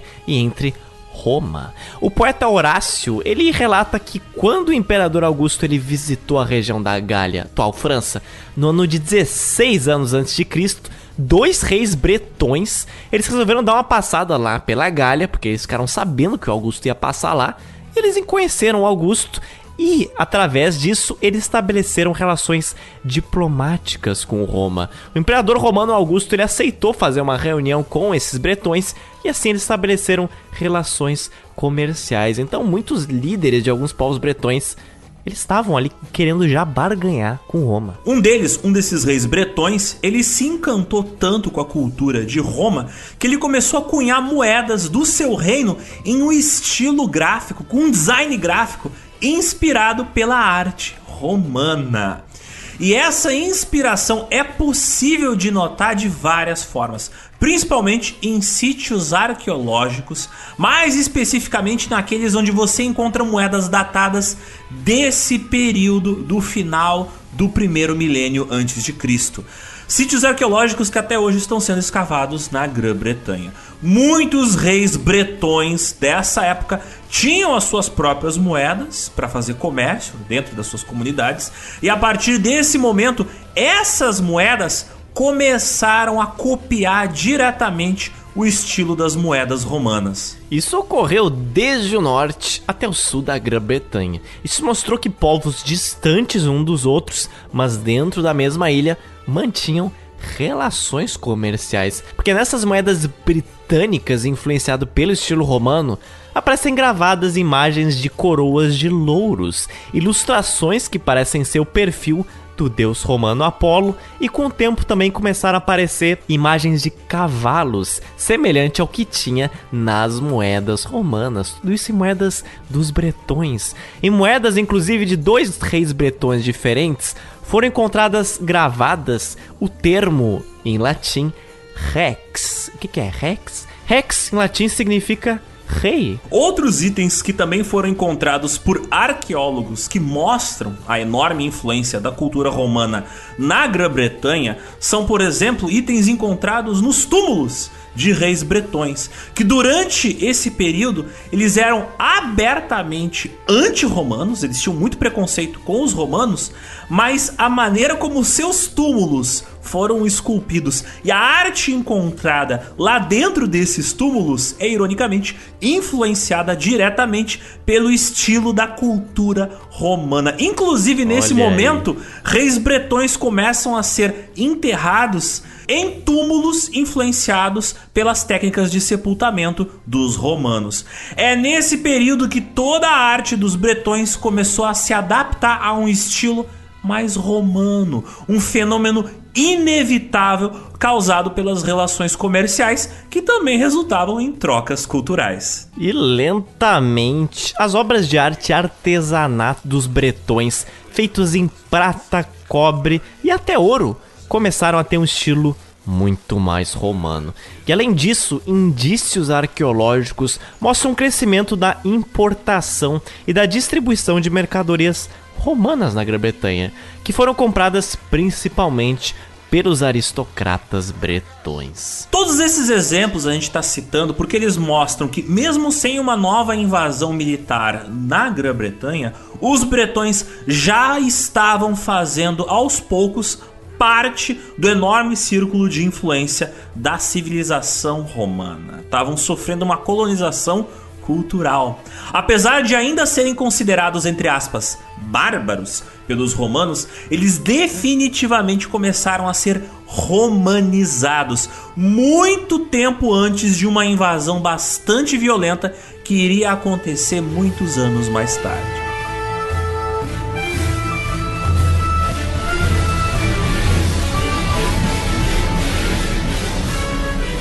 E vamos pular no tempo, Zotes. Virou o milênio, trocou vários imperadores. Antes a gente estava falando de antes de Cristo, agora estamos indo para depois de Cristo. É, como a gente falou, César morreu em 44 antes de Cristo, mas agora a gente pulou praticamente 100 anos. A gente está em 43 depois de Cristo. O que, que acontece aqui que mudaria a história da Grã-Bretanha? muita coisa. Primeiro que o imperador romano Cláudio, ele resolveu ali continuar a invasão da Bretanha que o César tinha interrompido. Ele abriu ali sua gaveta de mármore, viu ali planos parados, invasão da Grã-Bretanha. Opa, que coisa interessante. Ele deu finalmente a ordem de começar assim uma invasão total. O Cláudio, tendo se tornado imperador há pouco tempo, ele estava querendo deixar sua marca na história, ele queria ganhar prestígio e ele percebeu que colocar em prática aqueles planos que estavam sendo adiados há décadas era a melhor maneira de realizar isso. Assim, o general romano Aulus Plautius ele foi encarregado de liderar 40 mil homens para a Grã-Bretanha, quatro legiões combinadas com tropas auxiliares enviadas para o sudeste da Inglaterra, região de Kent. A invasão dos romanos foi bem sucedida, e em poucos meses eles já haviam tomado a cidade de Camuloduno, a atual cidade de Colchester, e também haviam conquistado a cidade que era a capital do povo Catuvellauni, que era até então o povo britânico mais poderoso da região e aquele povo que liderou a antiga resistência a uma das invasões do César. Os Catuvellauni foram desapropriados das suas terras e também a cidade de Camuloduno foi ocupada pela vigésima legião do exército romano, que construiu uma base permanente lá. Foi a partir dessa base militar em Camuloduno que outras legiões partiram e assim os romanos foram avançando em todas as direções na Grã-Bretanha, feito uma peste. Os poderosos Catuvellauni tinham liderado a resistência britânica contra a invasão romana há quase um século atrás, como a gente já citou. E a rápida derrota deles chocou tanto os líderes de outros povos britânicos que esses outros povos optaram por jurar lealdade ao Império Romano na esperança de que fossem poupados de ataques romanos, enquanto os invasores se preocupavam em atacar terras de seus inimigos vizinhos. Vou me aliar com Roma para eu não ser destruído, aí o meu inimigo é destruído no meu lugar. Esses povos, eles se aliaram a Roma e ao Império Romano, é claro, o que fez dos chefes desses povos reis clientes do Império Romano. O povo dos Iceni, cuja capital se chamava Venta Icenorum, ficava perto da atual cidade de Norfolk, no leste da Inglaterra. Esse povo, que era liderado pelo rei Prasutagus, ele desempenhou um papel importante nos assuntos entre o Império Romano e entre a Grã-Bretanha, e tinha feito um acordo de paz com os romanos no ano de 43 depois de Cristo. Tem algumas evidências que sugerem que os Iceni são de um povo descrito originalmente como os Senimagni, que provavelmente se refere ao termo em latim Iceni Magni, que traduzindo para o português significa os grandes Iceni. De qualquer maneira, os Iceni foram um dos cinco povos britânicos que fizeram um tratado de paz com o exército romano e, portanto, tiveram um relacionamento bem mais pacífico, bem melhor com o Império Romano. Em algum momento ali por volta do ano 45 depois de Cristo, o rei Prasutagus se casou com uma mulher chamada Boudica. E eles tiveram duas filhas. Prasutagus e a Boudica são só duas das dez pessoas que o historiador romano Tácito menciona pelo nome em seus escritos sobre esse período da história da Bretanha. E o casal, eles são os únicos bretões que o Tácito menciona pelo nome próprio deles. É, isso aí te dá uma dimensão da importância deles para esse período histórico da Bretanha, ao menos na visão dos historiadores romanos. Historiadores atuais estimam que a Boudica ela já era uma mulher adulta nessa época, porque por volta do ano de 60 depois de Cristo, ela já tinha duas filhas adolescentes. Então ela já estaria viva, obviamente, por volta de 43 depois de Cristo e teria testemunhado adulta a invasão da Bretanha ordenada pelo imperador Cláudio. Mas Deisotes, me explica como é que funciona essa história de você ser um rei bretão, mas ao mesmo tempo ser um rei cliente do Império Romano. Ora só, você veja, o título de rei cliente ele já estava sendo usado pelos romanos há muito tempo. Roma se aliou a governantes nativos em quase todas as novas regiões que eles conquistaram. E aqueles reis que se renderam a Roma antes de serem conquistados militarmente, eles ganharam esse privilégio. É muito simples: ou você aceita os acordos ou você é eliminado.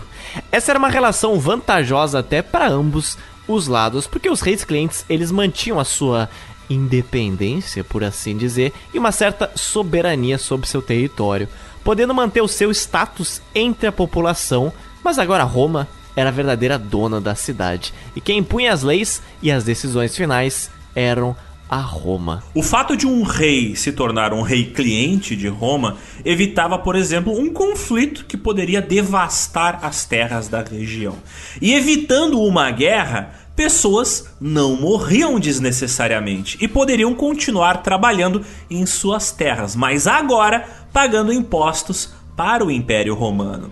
Sem falar que, ao exercer poder sobre a população e a região através dos reis clientes, Roma também evitava eventuais revoltas. Então, ter reis clientes evitava revoltas e gerava mais lucro. Uma das leis de Roma que eventualmente iria provocar problemas para o povo dos Iceni era a condição de que, depois da morte do rei cliente, era Roma que tinha que escolher quem ia ser o novo rei daquele povo. E a cidade deveria ser completamente anexada ao Império Romano. Então é uma questão de tempo. Se você se torna um rei cliente, quando você morrer, é Roma que vai decidir o que vai acontecer com seu povo e com sua capital. Mas já tinham ocorrido em casos anteriores situações onde reis clientes, chefes de grandes territórios que pudessem oferecer algo valioso a Roma, eles não precisariam necessariamente seguir essa lei. No entanto, três dos reis bretões que se tornaram reis clientes não eram de grande valor para o Império Romano e, portanto, não tinham esse status. Portanto, as regras padrão para os reinos clientes foram impostas para eles com um pouco mais de dureza, com menos flexibilidade. Mas na época que os Iceni, que habitavam ali o leste da Inglaterra, se tornaram aliados de Roma, os romanos estavam ocupados conquistando outras regiões da Grã-Bretanha e estavam se preocupando com o difícil trabalho de subjugar povos vizinhos. Então, sem estar sujeito a muita fiscalização ali, os Icênios desfrutavam de muito mais liberdade de ação e prosperidade comercial que outros povos bretões celtas. Os romanos, inclusive, eles estavam emprestando dinheiro para os Iceni. Gravem muito esse detalhe aqui: os romanos estavam dando dinheiro para os Iceni, como se fossem empréstimos. Mas tudo que você pega é emprestado, Alexander. Ah, você tem que devolver.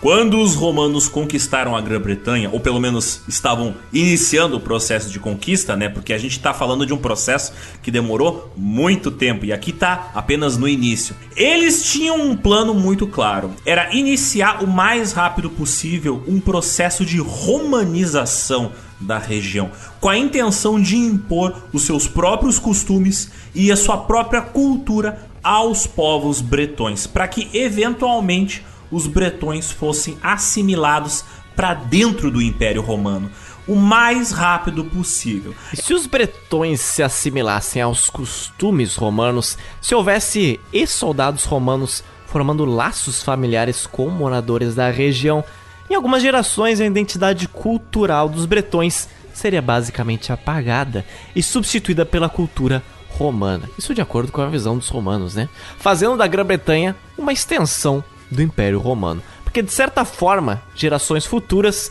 se considerariam cidadãos do Império Romano. Esse era um plano muito bem pensado pelo governo romano e que várias vezes já havia dado certo ao longo da história do Império Romano. Inclusive, esse era o plano de dominação cultural e territorial que eles estavam, naquele mesmo momento, aplicando na região da Gália, a atual França. E eles também pretendiam aplicar esse plano na Germânia, que é a atual Alemanha. Tanto na Gália quanto na Germânia, os romanos também estavam lidando com povos celtas. Mas, claro, eram diferentes povos daqueles que a gente encontra nesse período na Grã-Bretanha. Mas o mesmo processo cultural de absorção e de imposição dos costumes romanos estava acontecendo. E era por isso que os romanos eles impunham o seu domínio sobre os povos bretões celtas, decidindo quem seria o rei dos povos dominados. Era por isso que os romanos eles decidiam o que seria feito com as terras ocupadas e eram eles quem tinham a capacidade de ditar como cada rei lidaria com os mínimos detalhes do dia a dia da administração de cada povo. Os governadores romanos também eles encorajavam os bretões a fazer empréstimos e comprar itens frívolos, de pouca importância, mas que faziam parte da cultura romana, como por exemplo, joias e roupas de origem romana. Além disso, eles começaram a construção de vários edifícios em estilo romano, para substituir as construções tradicionais dos povos celtas de cada região.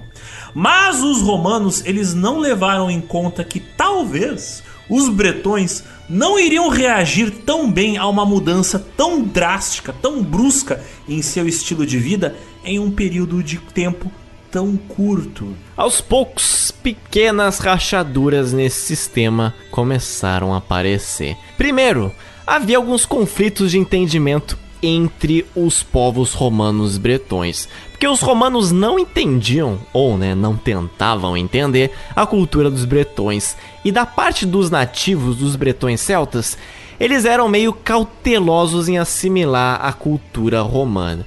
Mas tinham situações mais complicadas onde o fato dos romanos se sentirem à vontade para fazer o que quisesse acabava instigando o ódio dos nativos. Muitos povos da região sofriam humilhações impostas pelo exército romano. Uma dessas situações humilhantes foi o que aconteceu com o povo dos Trinovantes.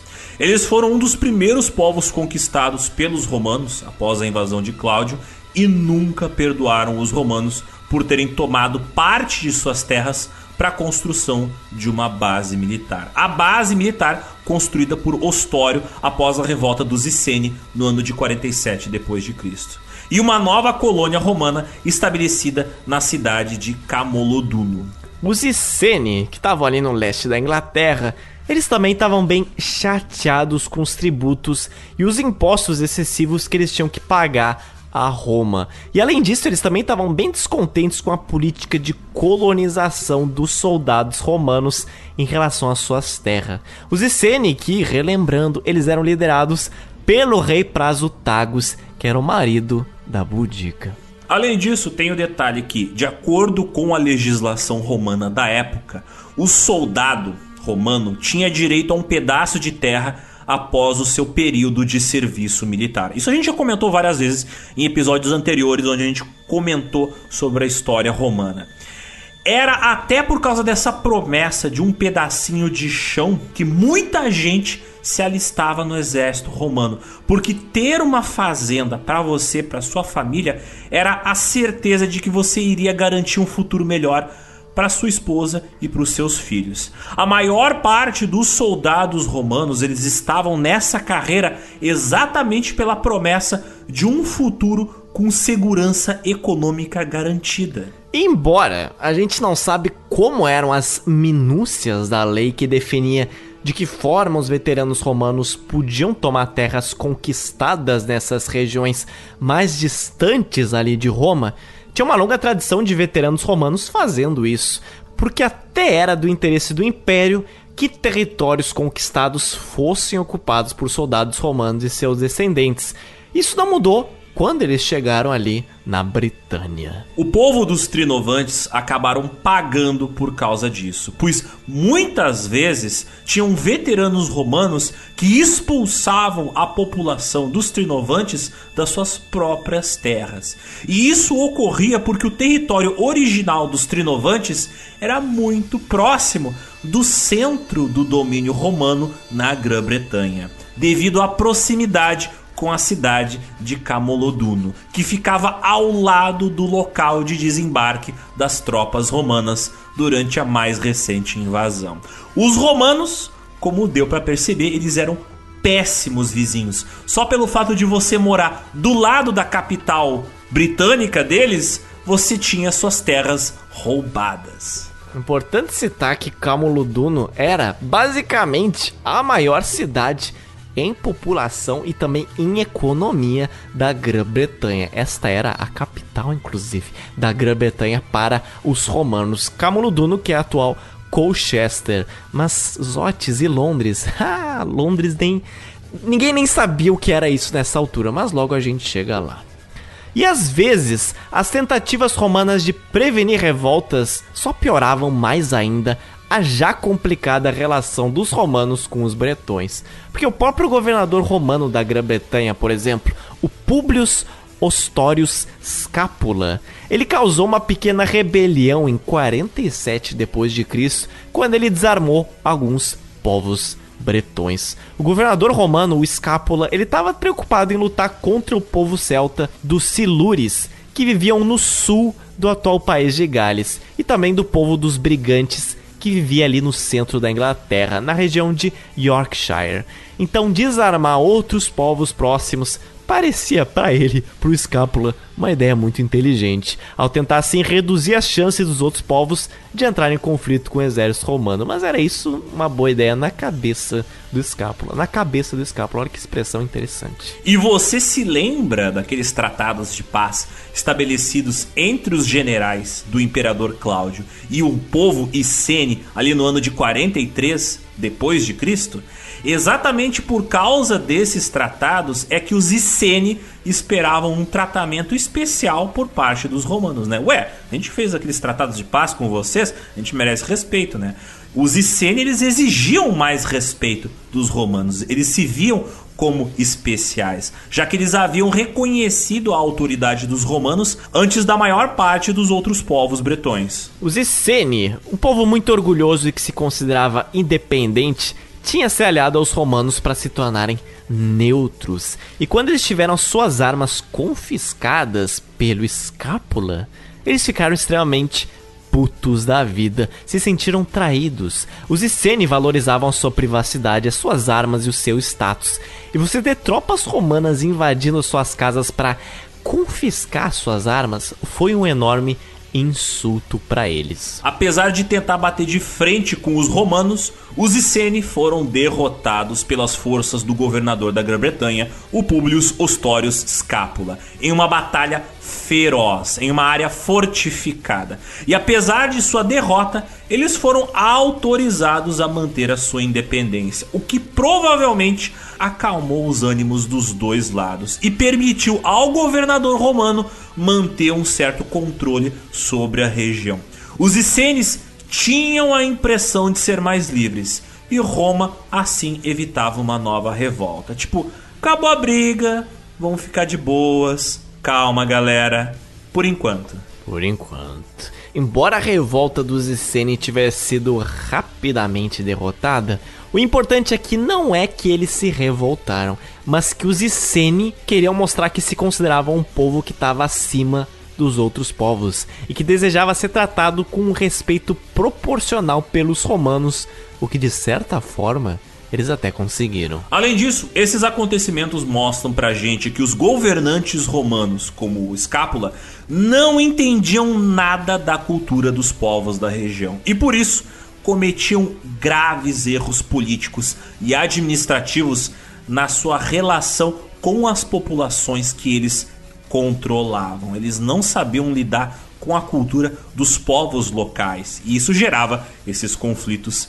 bastante problemáticos. Para tentar evitar que futuras rebeliões ocorressem, o Escápula acabou cometendo mais um erro estratégico. A fim de intimidar tanto os Iceni quanto outros povos vizinhos, ele expulsou os bretões de terras próximas e ele construiu uma base militar nesse local. Essa é uma das ações que eventualmente levou no futuro a um outro povo a simpatizar com a revolta que iria acontecer futuramente, liderada pelo povo Icene.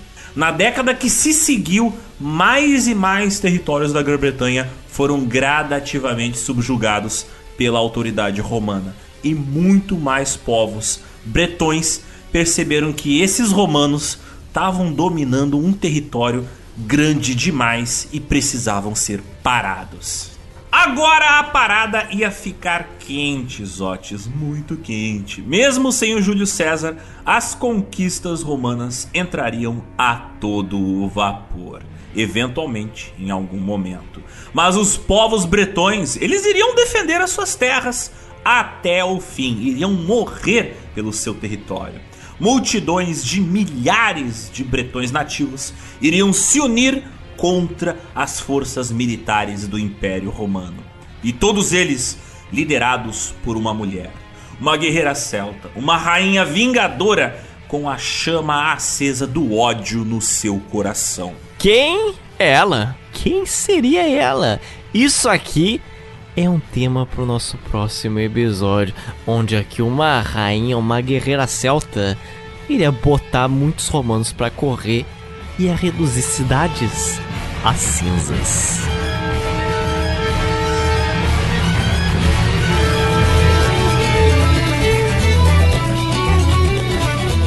Dicas culturais. Se os ouvintes querem saber mais sobre a vida, a morte, o sangue, a luta destes bretões corajosos, o que que eles precisam ler, o que que eles precisam escutar?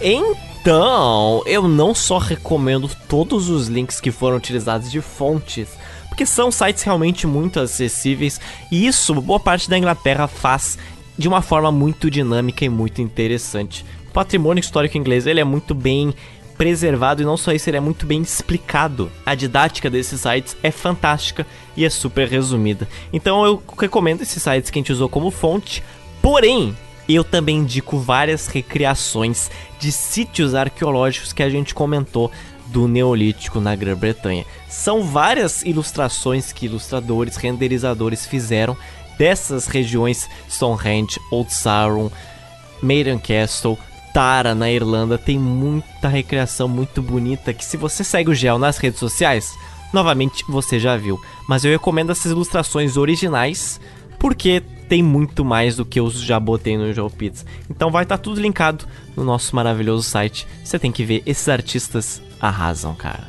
Demais. E é claro, tem também muito contexto desses locais que a gente não explicou tanto.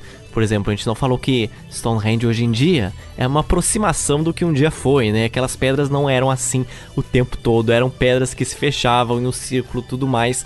Tudo isso estão nessas recriações também. Eu, Zotes, tenho que falar do óbvio, porque eu sou o cara do óbvio, né? Tem que assistir. Ih. Nem sempre as pessoas são inteligentes o suficiente para receber a mensagem de uma vez só.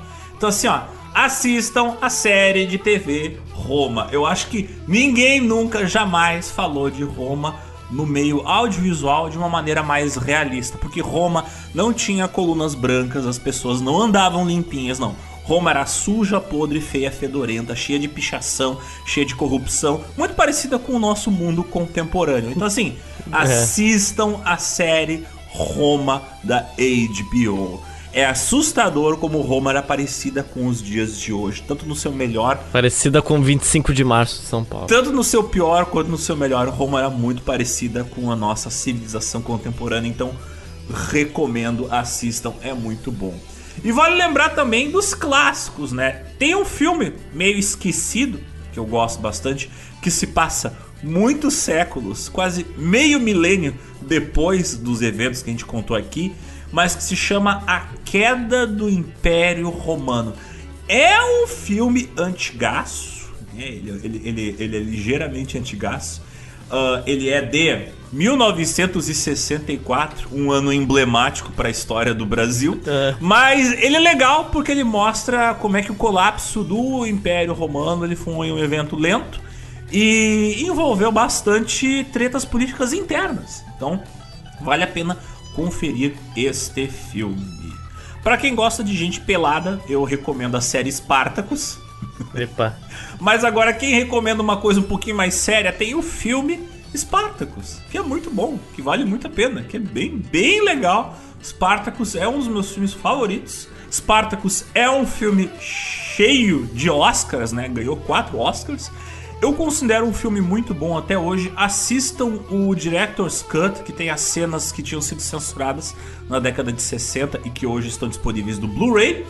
Uh, tem o maravilhoso Kirk Douglas, Laurence Olivier, Peter Ustinov, Tony Curtis, só a galera pica daquela época.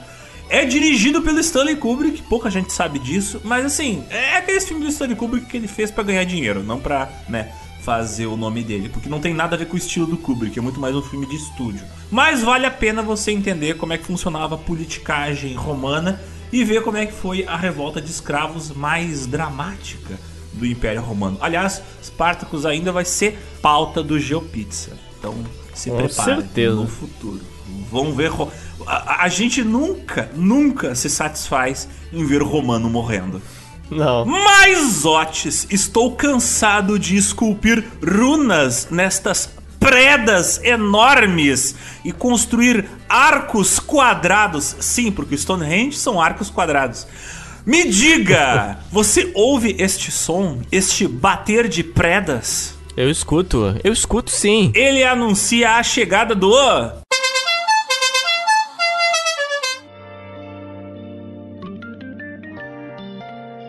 Chamando na tele. Os recados dos nossos ouvintes. O que os escribas imparáveis das internets mandaram a gente ler aqui nesta sessão de comentários. No Twitter, o Marcos Vinícius me enviou uma, uma DM, né? Uma mensagem direta. Que ele manda uma coisa muito curiosa. Ele fala o seguinte: sobre os últimos episódios cinema Hollywood, em que pese as polêmicas do nosso amigo Thomas Edison, é importante ressaltar que, pela legislação brasileira, artigo 88 e parágrafos da Lei 9279-1996, a regra geral é de que os inventores são de propriedade exclusiva dos empregadores e não dos funcionários que os tenham descoberto ou criado.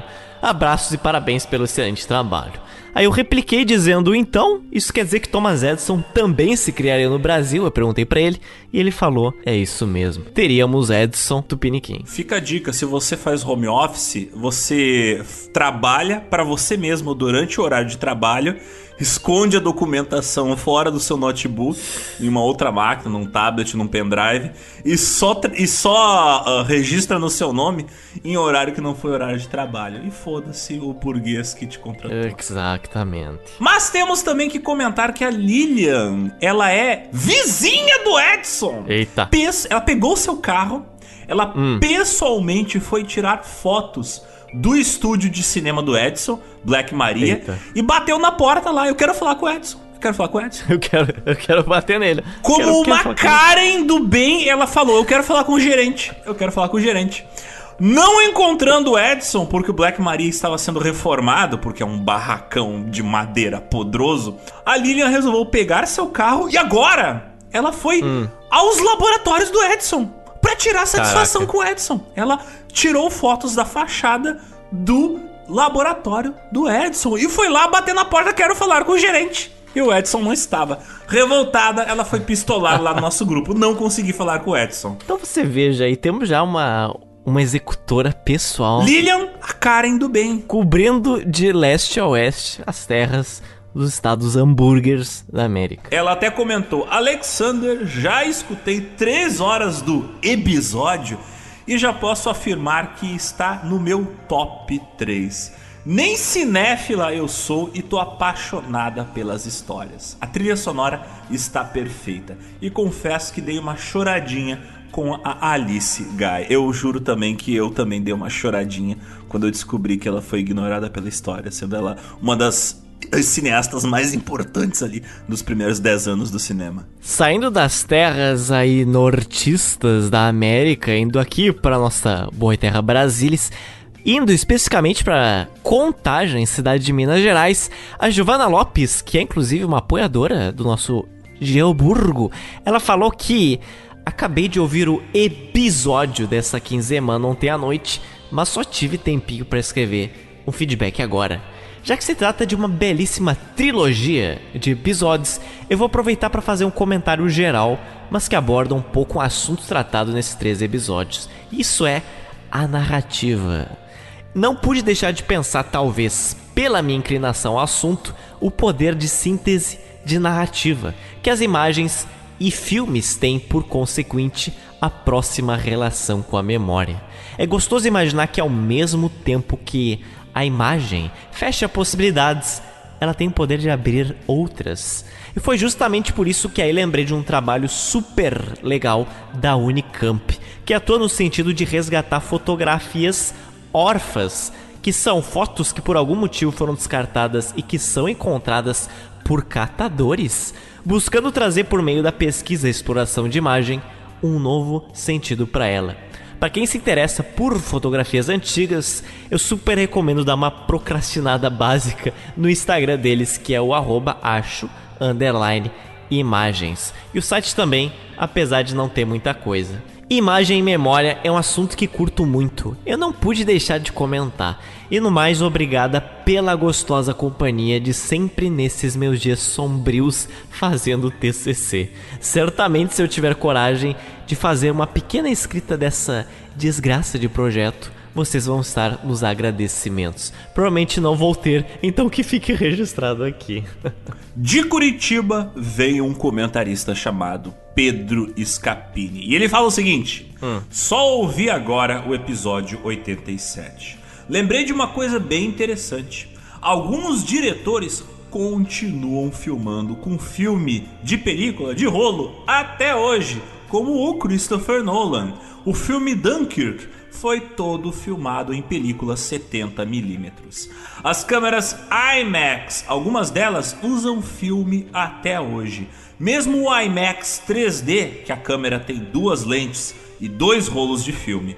Vi que um dos motivos é o ruído do filme ser mais agradável e a alta resolução. Alexandre Demussot, me corrija se eu falei alguma besteira. E de fato, muita gente ainda usa película, mas assim, na prática, dá muita incomodação, porque você tem que revelar o filme, né, né, né. E o digital você só pega uma cópia e já manda pro editor. Então, assim, eu acho, na minha humilde opinião, uma enorme perda de tempo e um gasto de dinheiro desnecessário.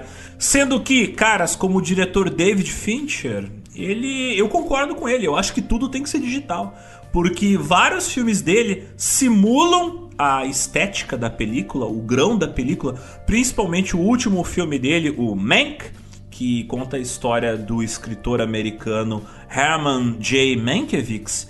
E tudo ali é digitalizado, tudo é digital, tudo foi feito no computador, apesar do filme todo ter som que parece vindo da década de 40 e imagem que parece ter vindo da década de 40. Então, se você quer a estética do filme, você pode simular ela digitalmente, porque as câmeras filmam hoje em 8, 10K. Então, uh, apesar da película, por exemplo, 70mm ser o equivalente, eu acho, a 8K, uh, 6K, não lembro agora, você tem câmeras digitais com uma resolução superior à película. Então, por ser mais simples, mais prático, eu diria que nesse momento, 2022, a película já foi ultrapassada financeiramente e tecnologicamente. Então, é só frescura do Christopher Nolan querer gastar dinheiro com película.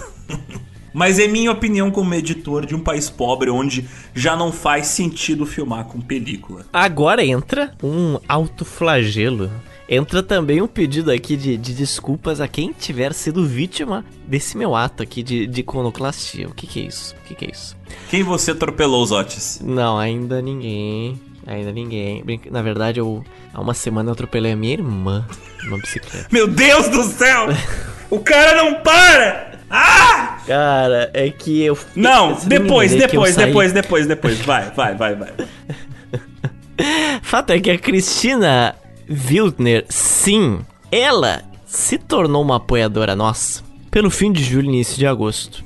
E ela simplesmente me envia mensagens desde o final do ano passado ou seja, desde 2021. E aí o Rodrigo Zotos viu a mensagem dela no início de outubro. Então o que isso quer dizer? Eu deixei ela falando sozinha por quase um ano inteiro. Ela se tornou uma apoiadora do GeoPizza. Eu vi que ela se tornou uma apoiadora, eu incluí ela no grupo, eu falei com ela. Mas eu não, eu não olhei nenhuma das mensagens que ela mandou no Instagram porque eu perco essas mensagens, são muitas mensagens.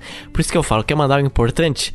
Vai em e-mail ou DM do Twitter, que lá o tráfego de, de gente é, é, menor. E fato é, ela fez um comentário muito bom ao longo do, de todo o ano de 2022, mas eu peguei um comentário muito bom para ressaltar que não fala, obviamente, da última edição, mas fala da primeira edição desse ano, Alex, né? Tome, tome. Na verdade, não é bem a primeira, porque essa foi do Haiti. Mas a primeiras depois do Haiti, a gente fez uma edição sobre os ouvintes, né? Entrevistando nossos ouvintes de vários lugares do mundo e do Brasil. E aí ela comenta uma coisa muito curiosa. Ela fala que, escutando o último episódio do GeoPizza, estou escutando né, lá em fevereiro, na parte em que o Bruno começa a falar de Paris, a voz dele não me pareceu estranha. Eu fiz o mesmo programa de duplo diploma que ele entre 2009 e 11, Que coisa boa encontrar conhecido entre os ouvintes do GeoPizza. Então você veja, ouvintes, ela aqui, a Cristina encontrou um conhecido através do GeoPizza, um apoiador, mais especificamente. Então tome essa aí, GeoPizza construindo pontes. E outro comentário que eu escolhi ressaltar é que quando ela se tornou agora uma viscondessa, ela comentou sobre a nossa edição do Holocausto Brasileiro. Ela falou que fiz um passeio guiado pelo centro do Rio e passamos atrás da Santa Casa de Misericórdia. Estava no passeio a responsável pelo Centro Cultural do Ministério da Saúde e foi impossível não lembrar da edição passada do GeoPizza.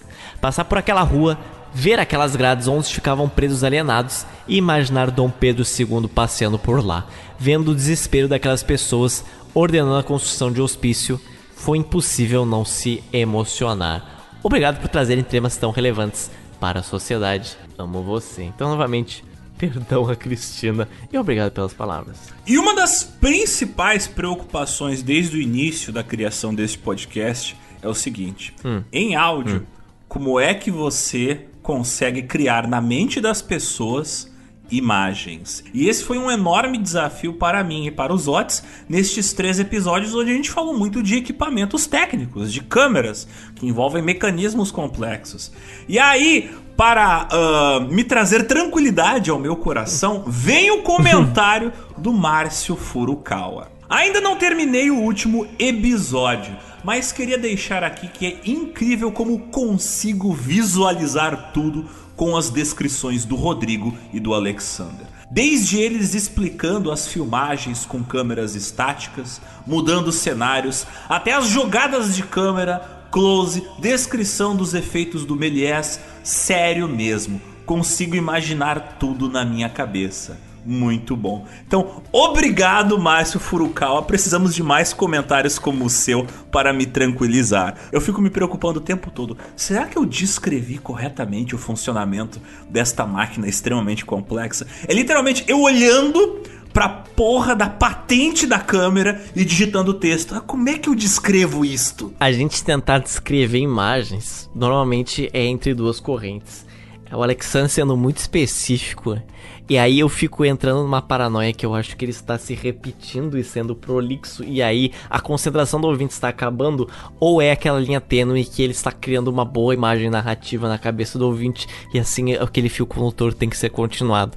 Aí eu penso, será que eu reedito isso? Ou será que eu deixo? Ou será que só precisa de um empurrãozinho para ficar melhor? E aí essa é a paranoia. Que a gente nunca sabe se a gente está se explicando demais ou de menos. Então a gente sempre espera, na verdade, falar demais do que de menos, porque normalmente é raríssimo você falar muito e a pessoa não conseguir ter uma boa imagem. E já tem tanto podcast que é curto, né, que quer ser rápido e acaba que você não tem uma boa ambientação. E a ambientação demora, a ambientação leva tempo, mas ela vale a pena. O que fica na sua memória é o sentimento, e o sentimento vem da ambientação. Olha aí que que frase efrases.com. É, mas isso é verdade, por exemplo, eu leio muita ficção científica e às vezes através do contexto e de descrições elaboradas é que o autor consegue me colocar junto com os personagens naquele cenário que é difícil de descrever. Por exemplo, eu tô lendo agora Hail Mary do Andy Weir e ele tá tentando descrever o corpo de um alienígena que não corresponde a nada que existe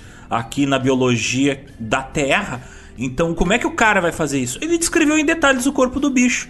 E, porém, ele fez isso de uma maneira bem feita. Então, toda vez que ele falava algo complexo e prolixo, eu não ficava chateado, eu ficava, tá, me dá mais detalhes, me dá mais detalhes, eu quero entender. Então é um pouco isso, é você tornar estimulante o prazer do entendimento. É um desafio isso. Não estou dizendo que nós temos uh, a mesma qualidade do que os grandes autores de ficção científica, mas eles acabam se tornando, em parte, referência pra gente no que concerne a lutar para conseguir criar imagens dentro da cabeça dos ouvintes. Novamente retornando às terras dos estados hambúrgueres da América, dessa vez não vamos para Nova Jersey, nós vamos para a Georgia. Georgia, estado, não Georgia, país. Lá, nossa apoiadora Nicole Venuto nos manda uma valiosíssima mensagem. Queria dizer que o último episódio, como de costume, está mil de 10. Eu fiquei com vontade de ver um filme da vida do Charlinho, né? Os personagens Charles. Porque fiquei boladona com o fato dele ter feito sozinho algo precursor ao cinema e à animação. Tudo isso para ter um final tão triste. Eu verei um filme dele porque eu gosto de chorar com ícones injustiçados. E de quebra, esse episódio também conta o mistério de quem matou Odette Reutemann. Só que no caso, quem matou Le Prince. Eu aposto no irmão dele, mas pode ser o burguês ladrãozinho de patente, Thomas Edison. Quem diria que o cinema tem uma história de roubo e de mortes? Obrigada mais uma vez pelo episódio incrível. O Gustavo Oliveira, nosso apoiador que aparentemente é otaku, tal como os Otis, ele mandou a seguinte mensagem. Boa tarde, pessoal. Ontem eu finalmente terminei o episódio da fotografia e gostaria de parabenizar os Otis e o Alexander por este incrível episódio. Quando vocês mencionaram a caixa escura, na hora eu lembrei de uma personagem do anime Doctor Stone. Essa personagem se chama Suika. Ela no anime tem miopia e usa uma casca de melancia na cabeça para diminuir a iluminação e também o campo de visão, fazendo assim ela enxergar melhor pelos furos na casca da melancia. Mas após o protagonista ter dominado a tecnologia do vidro, ele constrói lentes para ela, colocando assim nos buracos do seu casco de melancia. Dr. Stone é um anime de ficção científica que conta a história de um garoto chamado Senku que, após um evento misterioso que transformou toda a humanidade em pedra, ele desperta depois de 3 mil anos. O objetivo dele é trazer toda a humanidade de volta ao que era ainda em vida. No anime, ele corre contra o tempo e constrói várias coisas, desde sabão utilizando conchas do mar até pólvora. O legal é que o anime ele ensina como funciona o processo das coisas que ele vai construindo. É um dos meus animes favoritos da atualidade e para quem gosta de ficção científica pós-apocalíptica, é uma história ótima. Para quem não conhece esse anime esse mangá, basicamente a humanidade é congelada em pedra e quando as pessoas começam a voltar à vida, elas têm que reinventar toda a ciência perdida do zero. É bem interessante o conceito. Bem interessante. Fica de recomendação. E diretamente aqui de Natal, Rio Grande do Norte, Nordeste, nosso apoiador, o Pedro Ivo, ele comentou que Terminando agora o último episódio, eu ri demais quando Alexander sugeriu o Holocausto Canibal. Eu não imaginava que aquele filme tinha um contexto tão específico dos falsos documentários italianos. É tipo o que aquele delegado Cunha fazia, só que nos anos 70. Ou ainda o saudoso Sem Meias Palavras. E em réplica ele, o Juliano Tortelli falou que eu surtando por causa de Holocausto Canibal é de quem não conhece o filme, né? Quem não é da geração de Bruxas de Blair.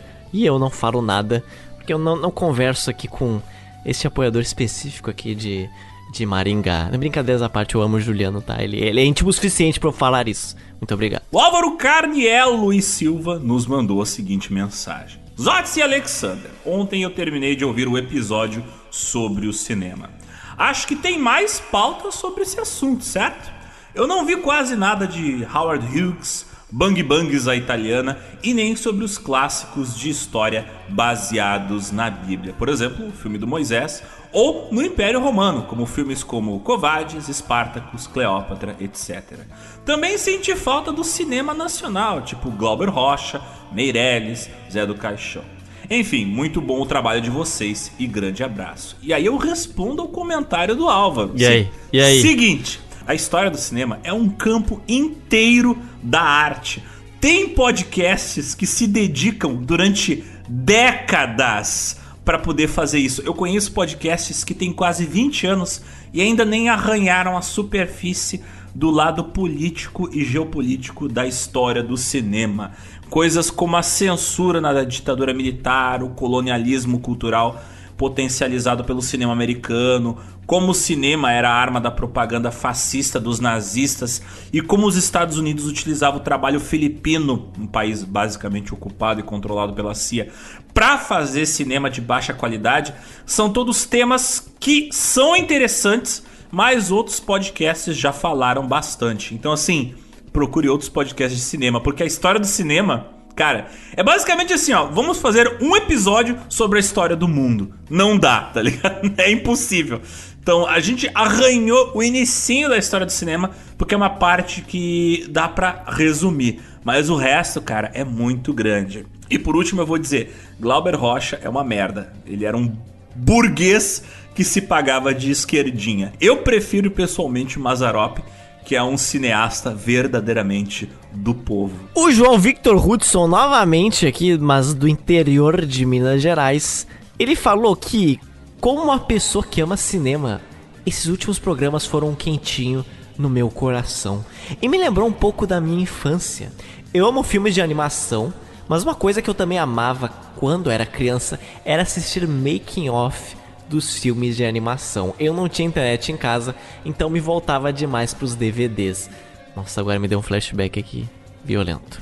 Quando eu ia em Lan House, eu pesquisava sobre processos de animação e eu descobri o Flipbook, que foi citado no programa passado.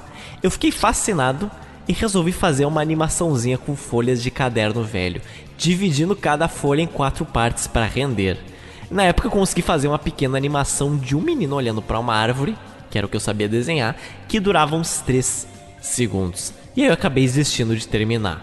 Hoje com 26 anos eu ainda sonho em trabalhar na área, mas falta muito chão para percorrer. Mudando de assunto no final do episódio, vocês citaram sobre como a Georgia está se tornando o novo polo cinematográfico dos Estados Unidos. E eu lembrei de uma coisa que rolou ali em 2019. O governo do estado da Georgia aprovou uma lei anti-aborto absurdamente conservadora, ali naquela época no auge do trumpismo. E como as grandes empresas do cinema se posicionaram contra essa lei, eles ameaçaram sair da Georgia. Foi o caso da Disney, da Warner, da Sony e da Netflix. E ainda em 2019, a Justiça Eleitoral nos Estados Unidos acabou bloqueando. A Justiça Federal dos Estados Unidos acabou bloqueando essa lei, muito provavelmente por causa do lobby da indústria cinematográfica, já que nenhuma dessas empresas queria perder a isenção de impostos que o estado da Georgia oferece ao setor. Falei demais, mas posso falar com tranquilidade que esses últimos episódios já estão entre os meus favoritos do Joe Pizza. Amo vocês e o cinema. O Nelson Barros Jr. nos mandou a seguinte mensagem: Salve Alexander, Zotes e galera do Geoburgo.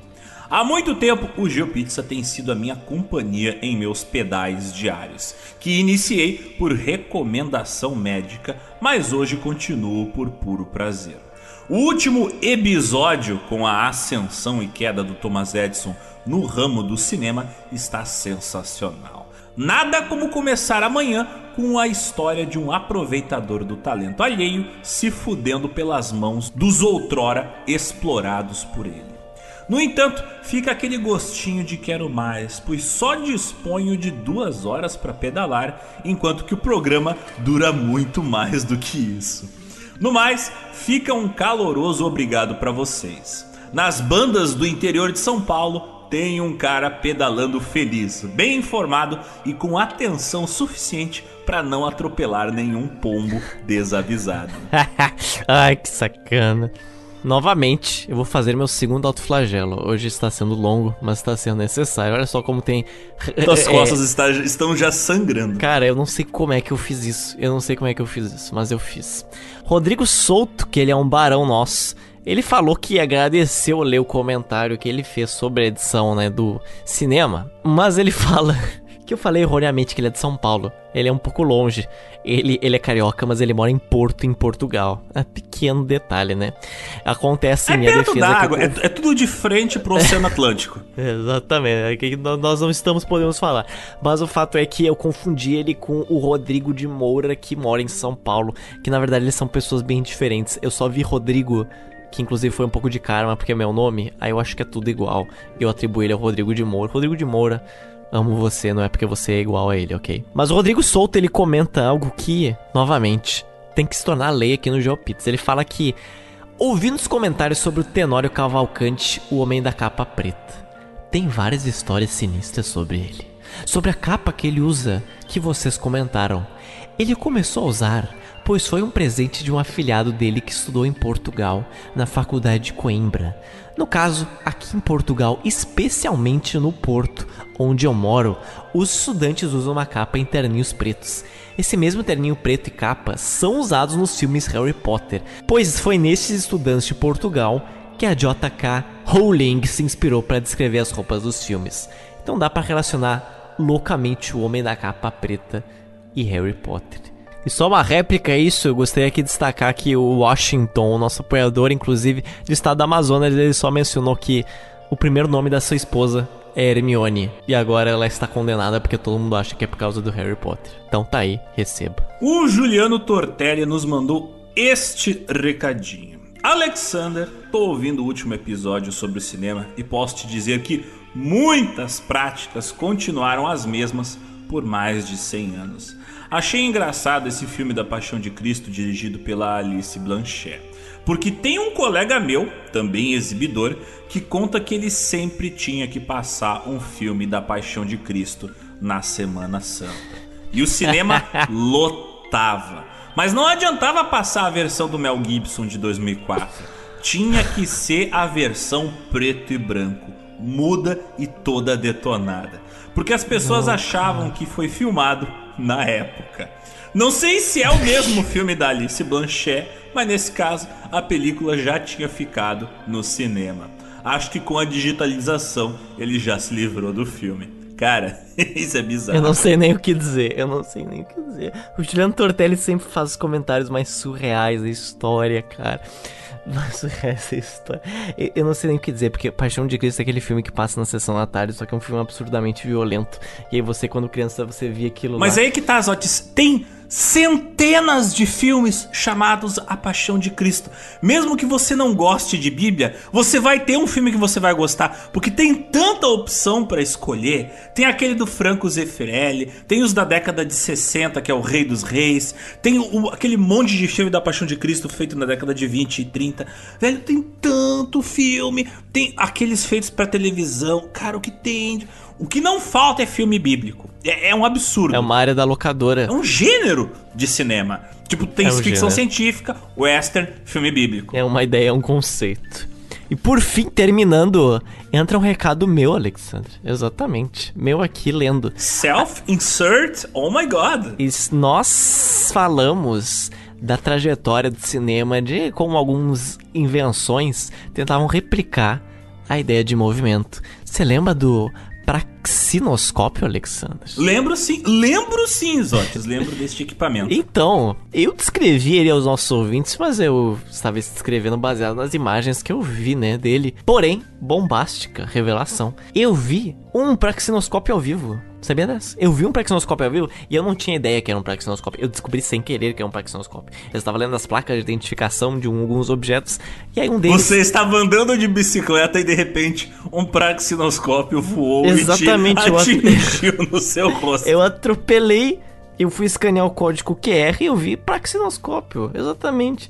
Eu vi um praxinoscópio na cidade de Kilkenny, que fica no sudoeste da Irlanda. E aí lá eles têm um acervo de várias coisas que eram de moradores lá da região. E aí um deles eu achei, ah, que coisa engraçada, parece um, um brinquedinho de um, um carrossel. Eu tava ali praxinoscópio. E o rapaz falando do Emile Reynaud. E eu, meu Deus, eu fiz uma pauta sobre esse cara. Ah, que incrível. Então tá aí. Só queria dizer isso mesmo. Quando o GeoPizza não vai até o local, o local vai até o GeoPizza. Veja só vocês. Então tá aí se você estiver fazendo nada por Kilkenny, que eu imagino que não é uma cidade de 10 mil habitantes no sudoeste da Irlanda. Lá no castelo de Kilkenny. É bem bonito e tem um praxinoscópio. Não é a maior parte da visitação, mas, mas vale a pena. Tá lá, existe. É isso então, Zotes. Hoje aprendemos um pouco como é que funcionava os hábitos, da onde viam e quem comiam os bretões. Temos uma pizza com uma tintura azul encontrada nos campos verdes e não tão férteis da Inglaterra que eventualmente suspiram um vento suspeito. Suspeito. Suspeito. Não, é suspeido, porque cheirar peixe e batatas. Cara, e, e é- eu vou falar a real, é um, é um cheiro. É um cheiro bom às vezes.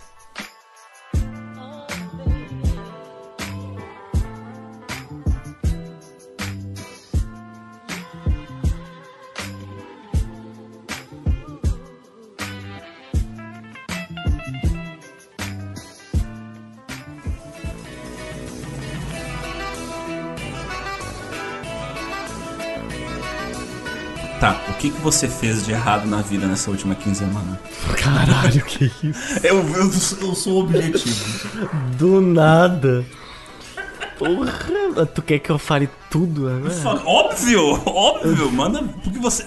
Zotes, você está fora do país. As chances de coisas darem errado são muito grandes. Não interessa se você contar Não tudo sair, agora. não preciso sair. No próximo episódio que a gente for gravar, vai ter mais conteúdo. Eu confio em você. Vai, vai. Putz, eu, eu tenho que. Me pegou de surpresa, tem que parar pra. Eu, eu sei que as ruas, eu sei que as ruas estavam vazias não porque os ingleses eliminaram metade da população do país onde você está, mas porque as pessoas esconderam-se em suas casas com medo de você. Não sei se com medo do seu amor ou com medo do seu ódio, mas enfim. Muito bem, Zotes. Ah, você teve bastante tempo para aprontar. Você, inclusive, teve que fugir do país de tanto que você aprontou aqui no Brasil. Me diga, que andas você fazendo de crimes aí na terra da Irlanda? Esse país que muito sofreu, mas parece que não sofreu o suficiente, porque você foi até lá para fazer os irlandeses sofrerem mais, né? Jamais. Eu sou uma pessoa corretíssima. A Irlanda já estou tirando de letra, né? Porque eu tenho família lá. Mas realmente não aprontei nada na, nessa querida ilhazinha. Eu só cometi a pequena gafe. Porque quando você tira o ser humano de uma terra sem lei. Quando se trata de pequena gafe, isotes, você tem que tomar cuidado. Porque Ah. Não, é não, não. a desproporção entre as duas coisas é muito assustadora. Acontece que, ó, quando você tira um ser humano de uma terra sem lei e coloca ele numa terra muito regrada, você começa a entrar em pânico. Tudo funciona demais, tudo está muito calmo, tudo está muito certo. Isso não pode continuar assim. Não pode mesmo. Eu lembro que eu notei que tudo ficava tão silencioso e eu falei, isso tá errado. Eu quero quero queros, eu quero bem TV berrando, eu quero cachorro, quero gato gente buzinando, coisa estranha. Mas fato é, só estava dando um pequeno pedal na cidade. Eu, eu pedalei bastante pela cidade, inclusive desejo reprimido que eu finalmente realizei. Mas em um deles, eu estava com a minha irmã e tem uma sinaleira específica. Que ela não é uma sinaleira de pare, nem de ir. Ela é uma sinaleira que ela tá sempre piscando. Mas é que significa que se alguém estiver esperando para atravessar, você, motorista, tem que deixar a pessoa passar. Você tem que parar para ela passar, né? Seja bicicleta, carro. É que pra mim, maluco, se a pessoa está parada ali e não tá atravessando a rua, ela não está atravessando a rua, ela não vai atravessar. Tá ok? E aí, eu estava atrás da minha irmã e tinha gente esperando pra atravessar. E ela parou ao ver essas pessoas. Mas na minha cabeça não tinha ninguém atravessando, então não tinha por que parar. Quando ela parou, maluco, eu pensei, não vai dar tempo. não vai dar tempo. Um atropelamento leve, um atropelamento só pra iniciar os ânimos naquele, naquela grande semana irlandesa. Apenas isso. Ou seja, você atropelou sua própria irmã, Zotes? É, por que não? Meu Deus. Por que não? Meu Deus do céu, ninguém. Minha primeira vítima. Ninguém está livre de seus crimes. Não nada ele perdoa. Porém, agora eu não estou mais nesta ilha. Agora eu estou pertíssimo do Estreito de Bósforo e Dardanelos. Para bons entendedores, minha palavra basta. Porém, eu estou num local aqui que o terraço foi reformado para um Airbnb, tá bom? É um espaço bom, mas ele é, ele é compacto, ele é sucinto. Aí, eu preciso gravar, né? Gravei na Irlanda, preciso gravar aqui. Ó céus, onde é que eu vou conseguir um lugar minimamente silencioso, seis horas à frente da linha do tempo do meu companheiro, né? Que está no Brasil. Né, tem esse detalhe, agora já é meia-noite aqui, né? Ah, Aqui no Brasil são 5h43 da tarde. Aí que horas são? 23 e 43, quase meia-noite. Porém, o terraço, como se espera de um terraço, ele é um pouquinho aberto, à acústica. E felizmente, né, o, o, o ser humano, a nacionalidade tita, ela é muito festeira. Então sempre tem muito bar com muita música. Não dá pra gravar, cara. É muita balada. Bom, vou me trancar aqui no meu quarto. Mas não tem mesa pro computador no meu quarto. Onde é que eu vou apoiar? Onde é que foi, Alexander? Descreva a imagem que você recebeu. Enquanto eu estou aqui na minha mesa larga, no meu escritório completamente organizado, tô os meus ah, três telas, estou num setup cyberpunk, teclado gamer que brilha no escuro, sim, é necessário porque é mecânico. Enfim, estou eu aqui manipulando a realidade com meus vários monitores, né? Como se estivesse no, no- no- dentro da Nabucodonosor do Matrix. Os Otis, ele está com seu setup profissional que se trata de uma cadeira de boteco, uma cadeira de boteco, Exatamente. ao lado dessa cadeira de Exatamente. boteco existe uma cama, ou o rabisco do que eu consideraria uma cama. Em cima dessa cama existe um trapo. Em cima desse trapo está o mouse. Este é o mousepad. De frente para a cadeira de boteco está uma cadeira de bebê. Isso, eu não sei se é, um, se, é um, se é um easter egg, mas enfim. Tem uma cadeira de bebê.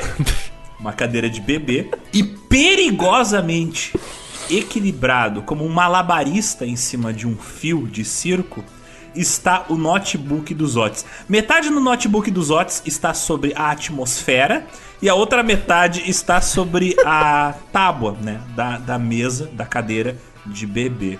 E por algum motivo sobrou, fal, mesmo que faltando espaço neste precário setup desta mesa improvisada que na verdade é uma cadeira de dar papinha para bebê, os Otis encontrou espaço para colocar a larga base de seu microfone. Então o que eu vejo aqui é o setup equivalente a um correspondente de guerra. a qualquer momento vai cair uma bomba da Síria aí onde os Otis está. Eu estou preocupado.